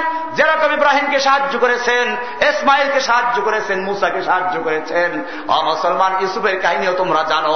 ইউসুফকে জোলাইখা একটা ঘরের ভিতরে নিয়ে আটকাইল, সাতটা দরজা ভিতর থেকে বন্ধ করে দিল, বাইরে থেকে বন্ধ করল। এরপরে বলল, হাই তালাক, আসো, অপকর্ম করার জন্য আহ্বান জানাইল। ইউসুফ কি বসে বসে দোয়া করেছিল? চতুর্দিকে দেওয়াল, সামনে দরজা বন্ধ। এরপরেও তিনি দৌড় দিলেন কেন? জোড়ায়খা দেখল দৌড় দিছে, কয়ে, মনে মনে হাসে আর কয়ে যাও দরজার সঙ্গে টাক লেগে নাকটা ভেঙ্গে যাবে। জোলাইখা বোকা বুঝতে পারে নাই, আল্লাহকে চিনে নাই, নবীকে চিনে নাই। ইউসুফ আলাইসালাম বসে বসে তসবি করেন নাই, আল্লাহর কাছে খানকা বানাইয়া দোয়া করেন নাই। অ মুসলমান, আজকে বুজুর্গির মাপকাঠিকে আমাদের হুজুরে এত বড় বুজুর্গ, একটা মুরগি জবাই করতেও ভয় পায়, কি করে? মুরগি জবাই করতে ভয় পায় আর আল্লাহ নবীর সাহাবিরা কাফের জবাই করতে ভয় পায় না ঠিক কিনা? ও মুসলমান জাতি পাগড়ি পরা যেমন সুন্নাত, লোহার পোশাক পরাও সুন্নাত, জুব্ব পরা যেমন সুন্নাত, লোহার জুব্ব পরাও কি? কাল মিঠা মিঠা সুন্নাত খাওয়ার পর রবিউল আব্বাল এলে তোমার এই গান গাই, রবিউল আব্বাল গেলে তোমায় ভুলে যাই। নবীর নামে মিলাদ দেয় মিলাদ দেয় না? ও আমার ভাইয়েরা, মিলাদ মানে জন্ম। আল্লাহ নবীর জন্মের খবর শুনে আবুল আব খুশি না বেজার?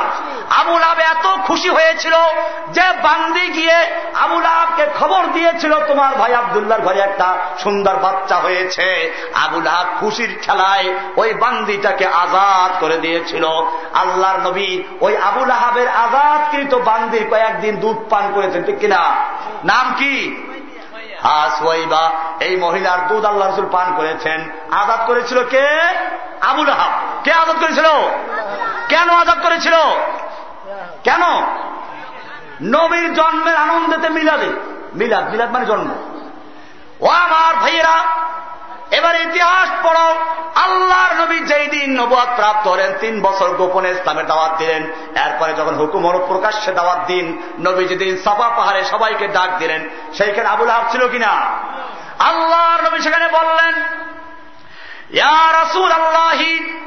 আল্লাহ নবী বললেন, ও আমার মক্কার নেতারা তোমরা যদি আমাকে বিশ্বাস করো, আমি যদি বলি, এই পাহাড়ের অপর প্রান্তে তোমাদের শত্রু বাহিনী আছে, তোমরা আমার কথা বিশ্বাস করবে কিনা? সব কাফেররা বলল অবশ্যই বিশ্বাস করব। কারণ মা জার্রাবনাকে ইল্লা সদেকান আমরা তোমাকে সত্যবাদী পেয়েছি মিথ্যা কথা পাই নাই। এবারে আল্লাহ নবী বললেন লাউকুল তুম কালিমাতান ওয়াহিদাতান তোমরা যদি একটা কালেমা বিশ্বাস করো একটা কথা মানতে পারো তামলিকুনা বিহাল আরব গোটা আরবের মালিক হয়ে যাবে। অর্থাৎ তোমরা আজম অনারব বিশ্বের তোমরা মালিক হয়ে যাবে। কয়টা কথা মানলে? আবুল হাবরা এখনও খুশি। তাড়াতাড়ি বলো একটা কথা মানলে গোটা দুনিয়ার নেতা হয়ে যাব। নেতারা নেতৃত্ব পাইলে খুশি না দাদা খুব খুশি হল। এবারে আল্লাহর নবী তার মিশন ঘোষণা করলেন ইলাহা ইল্লাল্লাহ। তুফলিহুন, তা'বুদুন আল্লাহ ওয়াহদাহু ওয়া তাখলাউনা মা দুনিয়ার মুসলমান মানুষেরা, ও দুনিয়ার মানুষেরা, তোমরা বলো, লা ইলাহা বুঝতে পারল মানে কি?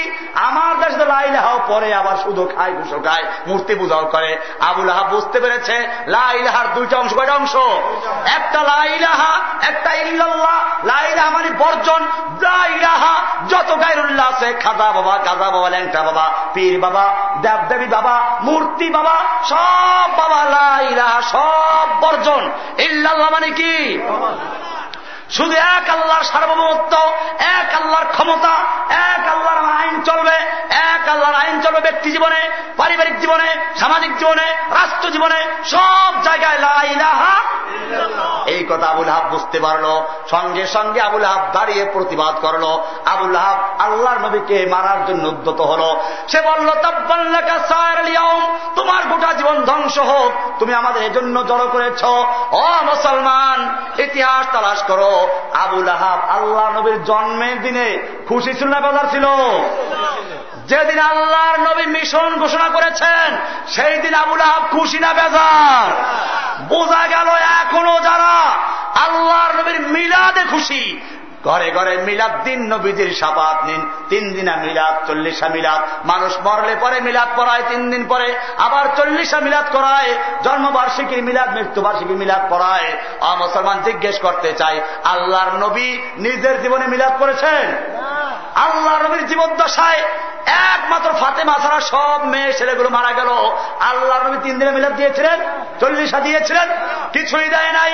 অ মুসলমান আল্লাহ নবীর সাহাবিরা জীবন দিয়েছিলেন মিলাদ দেন নাই। আল্লাহ নবী যেই দিনের জন্য দান দান শহীদ করেছেন ওই দিন কায়েমের জন্য তার রক্ত দিয়েছেন। এইটা হলো সুন্নত। এইটা কি? ওই সুন্নতের খবর নাই। আমি সরকারকে জিজ্ঞেস করতে চাই নবীর জন্মদিনে মানে মিলাদে। তুমি মিলাদুল নবী পালন করলা মসজিদ সাজাইলা সরকারি ছুটি ঘোষণা করলা। এবারে যেই নবীর জন্মে তুমি এত খুশি ওই নবীর যেই দিন কায়েমের জন্য দান দান শহীদ করলেন সেই দিনটা কায়েম করে দাও নবীর সঠিক আছে কবা ঠিক কিনা? এই দিন কায়েম করতে রাজি আছে এরা? রাজি নাই, বোঝা গেল এরা। আবুল আহাবের দল কিনা? বোঝা গেল যারা আল্লাহ নবীর মিলাদে খুশি, নবীর মিশন, নবীর আদর্শ কায়েম করতে রাজি না, তারা আবু জাহের আবুল আহাবের দলের লোক কিনা? মুসলমান, আবু বকর ও ওসমানরা আল্লাহ জন্য জীবন দিয়েছেন। তারা এই মিষ্টি খাওয়ার মিলাদ পড়ে না ঠিক না কাজে বোঝা গেল এই সমস্ত বেদাত তৈরি করে ইসলামের থেকে মুসলমানদের সরিয়ে নেওয়া হয়েছে। মুসলমানদের মূল টার্গেট ছিল আল্লাহ তারা বলছেন হেরাহু আলাদ্দিন কুল্লিহি সমস্ত ধর্ম সমস্ত মতবাদ সমস্ত আদর্শ সবগুলোর উপরে ইসলামকে বিজয়ী করার জন্য নবীর আগমন করেছেন ঠিক কিনা? সেই ইসলাম এখন বিজয়ী আছে? নবীর দেখা সেই ইসলাম বিজয়ী নাই? কোরআনের বিধান নাই। এবারে ঘরে ঘরে মিলাদ দিনা রসুলের সাফাত নিন। বাইরে আমার, আমি একটা বিষয় বলতেই এতক্ষণ চলে গেছে। আর একটা বিষয় সামনে গুরুত্বপূর্ণ ছিল, যেটা আজকে আর হচ্ছে না। এই জন্য আমি মনে করি আমাদের শত্রু দুই রকম। কয় রকম? একজন মেহমান কারও বাড়িতে গেছে, রাতের বেলায় মেহমানকে খাওয়ার দাওয়ার খুব ভালোই করাইছে। করাইয়া শুইতে দিছে একটা খাটে, পুরাতন খাট। পুরাতন খাটে কি থাকে? সার পোকা থাকে। কি থাকে? উপরে দেয় নাই মশারি। উপরে দেয় নাই কি? উপর দিয়ে খাইলো মশায় নিচে সার পোকা। উপরে কি? মেহমান রাতের বেলায় মোটেই ঘুমাইতে পারে নাই। সকালবেলা মেজবান ভদ্র সুলভ ভাবে জিজ্ঞেস করছে, ভাই, রাত্রে বেলায় কোনো কষ্ট তো হয় নাই? ঘুম কেমন হলো? মেহমান বলল, না, তেমন কোনো কষ্ট হয় নাই। মনে হচ্ছিল যেন মশায় উড়িয়ে নিয়ে যাবে। যদি নিচের থেকে সার পোকায় টেনে না ধরত। আমাদের অবস্থাও সেরকম। একদিকে কাফের মোশ্রেকরা চতুর্দিক থেকে ঐক্যবদ্ধ ভাবে হামলা করছে, বোমা হামলা করছেন আর একদিকে মুসলমানরা, মাজার পূজা, খাজা, বাবা পূজা, খাজা, বাবা পূজা। অবসর মক্কা শরীফ যাও, মক্কা শরীফে আল্লাহ নবীর যুগ থেকে এখন পর্যন্ত একটা কবরস্থানে কবর দেওয়া হচ্ছে। ওই কবরস্থানে আল্লাহ নবীর প্রথম স্ত্রী মা ফাতেমার মা এব্রাহিম ছাড়া সমস্ত সন্তানদের মা। আল্লাহর নবীর যে স্ত্রী থাকা অবস্থায় কোন বিয়ে করেন নাই। মা খাদিজা, জান্নাতের সুসংবাদ প্রাপ্ত মহিলা সাহাবি, ইসলামের প্রথম দাওয়াত যিনি পান। ওই মহিলার কবরটাও মক্কার জান্নাতুল মহল্লায় রয়েছে। তুমি ওখানে গিয়ে দেখো মা খাদিজার কবরে কোন বিল্ডিং আছে কিনা কোন চাদর আছে কিনা কোন আগরবাতি মোমবাতি আছে কিনা? আছে। আবার তুমি মদিনায় চলে যাও। মদিনায় আল্লাহর নবীর রোজার থেকে সামনে বিশাল এক কবরস্থান নজরে পড়বে। আল্লাহ নবীর যুগ থেকে এখন পর্যন্ত প্রত্যেকটা নামাজের পরে দশজন বিশ জন করে লাশ দাফন করা হয়। আমি তো এই ষোলো বছর হজ করি, ষোলো বার হজ করেছি। রমজান মাসে প্রতি রমজান থাকা পরে প্রায়। এইবারও পুরো রমজান মক্কায় ছিলাম, আবার হজে গেলাম। আর নিজের দেখা জিনিস বলছি, চোখে দেখা জিনিস শোনা কথা না। প্রত্যেক নামাজের পরে জানাজা হয়। একসাথে দশ বারোটা জানাজা হয়, লাইন ধরে জানাজা রাখে, একবারে জানাজা পরে ওই জানাজার পরে লাশগুলো ওইখানে দাপন করে। ওই কবরস্থানেও আল্লাহ নবীর স্ত্রীদের কবর আছে আল্লাহ নবীর সন্তানদের কবর আছে। মা ফাতেমার কবর, মা এসার কবর ওখানে। আল্লাহ নবীর পরপর দুই মেয়ের জামাতা ওসমানের কবরটাও জান্নাতুল বাকিতে রয়েছে। ও আমার ভাইরা মদিনার ওই কবরস্থানে দেখবা শুধু চতুর্দিক থেকে বিশাল দেওয়াল দেওয়া। এছাড়া কোন একটা কবরের চাদর নাই, আগরবাতি, মোমবাতি নাই, বিল্ডিং নাই। আছে? অহুদের প্রান্তরে চলে যাও। ওইখানে গিয়ে দেখবা আল্লাহ নবীর দান্দার শহীদ হয়েছিল ওখানে। ওইখানে আল্লাহ নবীর আপন চাচা জান্নাতের সুসংবাদ প্রাপ্ত সাহাবি সমস্ত শহীদদের সর্দার হামজা রবি আল্লাহ শুয়ে আছেন। ওইখানে হামজার কবরে চতুর্দিক থেকে দেওয়াল আছে। আর কোন কবরে চাদর নাই বিল্ডিং নাই আগরবাতি মোমবাতি নাই আছে? কেন নাই? সাহাবিদের কবরে চাদর দেওয়ার লোক নাই সেজন্য নাকি? ও আমার ভাইয়েরা যদি কবরে চাদর দেওয়া কোনো ভালো কাজ হতো সাহাবায়ক রামদের কবরে, নবীর স্ত্রীদের কবরে, নবীর সন্তানদের কবরে, এই সুতার চাদর নয়, মানুষ তার কলিজা ছিঁড়ে তা দিয়ে সুতা বানিয়ে চাদর দেওয়ার মতো লক্ষ লক্ষ মুসলমান সেখানে আছে, ঠিক কিনা? দেখছেন না কি জন্য ভালো করে চেষ্টা করে জানার জন্য? আল্লাহর নবী মৃত্যুর তিন দিন আগে বলেছেন লান আল্লাহ রব্বুল আলমিন এহুদি এবং খ্রিস্টানদের প্রতি লানত করুন ওরা ওদের নবী বুজুর্গ অলিদের কবরে শেষদার স্থান বানিয়েছে, পূজার স্থান বানিয়েছে, মাজার বানিয়ে পূজা করেছে। আমার সাহাবিরা খবরদার খবরদার, আমার মৃত্যুর পরে আমার কবরকে তোমরা শেষদার স্থান বানাইবা সেই জন্য আল্লাহ নবীর কবরে শেষদা হয় না। সাহাবায় কেরামদের কবরে বিল্ডিং নেই, চাদর নেই, মোমবাতি আগরবাতি নাই। কবরে চাদর দেওয়া যায় না, হারাম। আগরবাতি, মোমবাতি মান্যত করে যায় না, হারাম। মান্যত করব কার জন্য? আল্লাহর জন্য মান্যত করলে আল্লাহর এবাদত হয়। এখন যদি পীরের নামে মান্য করে পীরের এবাদত হবে। এবাদত কি দুইজন আর করব না একজন আর করব?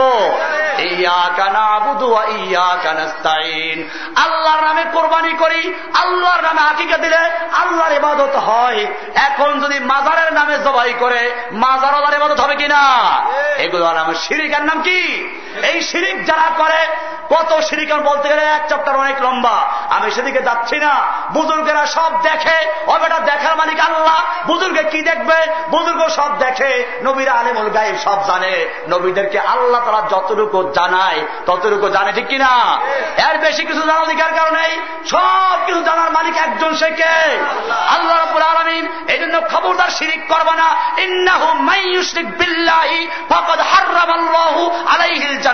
যেই ব্যক্তি আল্লাহর সঙ্গে শিরিক করবে, আল্লাহ তারা কোরআনে বলছেন, আল্লাহ তারা তার জন্য জান্নাতকে হারাম করে দিয়েছেন। জান্নাত কি করেছেন? এই জন্য কবরে চাদর দেওয়া যাবে না, আগরবাতি, মোমবাতি দেওয়া যাবে না। ফেজদা করা আল্লাহ ফেজদা করা। আল্লাহর নবীকে সাহাবাহাম জিজ্ঞেস করেছেন ইয়ারাসুল আল্লাহি রোম পারস্যের সম্রাটদের ওদের পুরো যারা সেজদা করে, আপনি উভয় জগতের বাদশাহ, আপনি তো বেশি সেজদা পাওয়ার উপযুক্ত, আপনাকে আমরা সেজদা করব কিনা? আল্লাহর নবী বলেন ও আমার সাহাবিরা, শুনো, আমার শরিয়াতের মধ্যে, এই শরিয়াতের মধ্যে আল্লাহ ছাড়া যদি কারও জন্য চেষ্টা করা জায়গ হতো, আমি মেয়ে লোকদেরকে বলতাম, তারা যেন তাদের স্বামীকে চেষ্টা করে। কিন্তু যেহেতু আল্লাহ ছাড়া কারও জন্য শ্রদ্ধা করা যায় নেই। সেজন্য আমাকেও শ্রদ্ধা করতে পারবা না, মেয়ে লোকরা স্বামীকেও শ্রদ্ধা করতে পারবে না। কোন অলিকে শ্রদ্ধা করা যায় নাই, কোন মাদারে শ্রদ্ধা করা যায় নাই। শ্রদ্ধা করা যায় না হারাম। আল্লাহ ছাড়া অন্য কারও জন্য শ্রদ্ধা করা যায় না হারাম। মুসলমান এই জন্যই দেখো তুমি যত নামাজ পড়ো সব নামাজে রুকু সেজদা আছে কিনা? ফজরের নামাজ পড়ো রুকু সেজদা করো জোর নামাজ পড়ো রুকু সেজদা করো জুমার নামাজ পড়ো রুকু সেজদা করো ঈদের নামাজ পড়ো রুকু সেজদা করো। কিন্তু খবরদার খবরদার নামাজটা যদি জানাজার নামাজ হয় রুকু সেজদা করতে পারবা? যদি বুজুর্গের জানাজা হয়? যেই বুজুর্গদের মাজারে শ্রদ্ধা করছ ওই বুজুর্গের জানা যায় যোগ্য শ্রদ্ধা করা যায় নাই। বড় বড় আব্দুল কাদের জিলানি বলো খাজা নিজামুদ্দিন আউলিয়া বলো মহিউদ্দিন চিস্তি বলো আর শাহজাল রহমতুল্লাহ বলো খাজা আজমিরি বলো যত কিছু বলো তাদের জানাজার সময় রূপশ্রদ্ধা ছিল। কেন ছিল না? একেবারে বুজুর্গ সামনে তখন জানাজা করতে পারল সিদ্ধা করতে পারল না, রুকু করতে পারল না। কেন? সব নামাজের রুকু সেদ্ধা করা ফরজ। জানাজার নামাজ রুকু সেদ্ধা করা যায় না। কেন যায় না? কারণ হচ্ছে এই অন্য নামাজে তোমার সামনে কোনো লাশ নাই, কিন্তু জানাজার নামাজে তোমার সামনে কি আছে? লাশ আছে লাশ আছে, পীর আছে, বুজুর্গ আছে, আল্লাহর উনি আছে। এই সময় যদি আল্লাহর জন্য রুকু রূপসেদ্ধা করা হয়, ওই কবর পূজারীরা বলবে, এই তো বুজুর্গকে সম্মান করা হলো ঠিক কিনা? মানুষকে বিভ্রান্ত করবে, ধোকা দিবে, গোমরা করবে। সেই জন্য আল্লাহ রব্বুল আলমিন এত সতর্ক। তিনি বলেছেন, খবরদার খবরদার জানাজার নামাজে আমার রুকু সেজদা পর্যন্ত বাতিল করে দিলাম, যাতে কেউ ধোকা দিতে পারে না, গোমরা করতে না পারে। অ মুসলমান, লাশটা যখন তোমার সামনে ছিল, তখন রুকু সেজদা করতে পারলা না। ওই লাশটা যখন কবরে চলে গেল, আড়াই মান মাটি আসলো হবলা আসলো বাস আসলো। এরপরে তোমাকে কোন বিবেক সেজদা করার জন্য হুকুম দিয়েছে। কবরে সেজদা করা যায় না হারাম? পীরের পায়ে সেজদা করা যায় না, হারাম। এখন পীরের ছবি রাখতে হয় ঘরে, ছবি রাখতে অন্তরের মধ্যে। আল্লাহ নবী বুখারে আজকে বলেছেন সুরাতুন। যেই ঘরে যেই ঘরে কুত্তা থাকে অথবা কোন প্রাণীর ছবি থাকে, ওই ঘরে আল্লাহর রহমতের ফেরেস্তা ঢোকে না। তাহলে যেই অন্তরের মধ্যে পীরের ছবি থাকে, ওই অন্তরে আল্লাহর রহমত প্রবেশ করবে। ওই অন্তর শয়তানে দখল করবে। সুতরাং বুঝা গেল, যেই পীররা নিজের ছবি অন্তরে কল্পনা করতে বলে, সেগুলো পীর না শয়তান? আল্লাহর অলি না শয়তানের অলি? অলি ঠিকই কিন্তু কার অলি? অলি দুই রকম, কয় রকম? এক হলো আউলিয়া উল্লাহ এক হলো আউলিয়া শয়তান কার অলি? এই জন্য খেয়াল রাখবেন, এতক্ষণ যে আলোচনা করলাম, দুইটা অংশ ছিল। যদিও শেষের অংশ আলোচনা করি নাই, ইঙ্গিত দিলাম। প্রথম অংশ ছিল, প্রথম ছিল ইসলাম আর মুসলিম। ইসলাম অর্থ কি, মুসলিম অর্থ কি? মুসলিম বলে যে আল্লাহর হুকুম পালন করে, তার নাম কি? এই জন্য আমি শুনতে বলেছি চন্দ্র মুসলিম, সূর্য মুসলিম, আকাশ মুসলিম, বাতাস মুসলিম, এরকম জঙ্গলের বাঘ, ভল্লুক মুসলিম, প্রাণী সব মুসলিম। মানুষের মধ্যে কয়টা বিধান আছে? দুই রকম আছে, কিছু মানতে বাধ্য মুসলিম, টান মুসলিম, চোখ মুসলিম, নাক মুসলিম। ওরা আল্লাহর হুকুম ঠিকমতো পালন করে কিনা? আল্লাহর হুকুম ঠিকমতো পালন করে। এরপরে মানুষকে শরীয়ত দিয়েছেন, সেখানে মানুষকে এখতিয়ার দিয়েছেন, স্বাধীনতা দিয়েছেন। এইখানে আল্লাহর হুকুমকে মানুষ অমান্য করেছে। যারা অমান্য করে তারা মুসলিম না কাফে মুসলিম হইতে হলে কোরআন পুরা মানতে হবে অর্ধেক মানে চলবে? পুরা মানতে হবে, রাজি আছেন ইনশাআল্লাহ। আল্লাহ সুবাহ আমাদের সকলকে বিষয়গুলোকে বুঝার এবং আমল করার তৌফিক দান করুন। আওয়ানা আলহামদুলিল্লাহ রবিল আলমিন।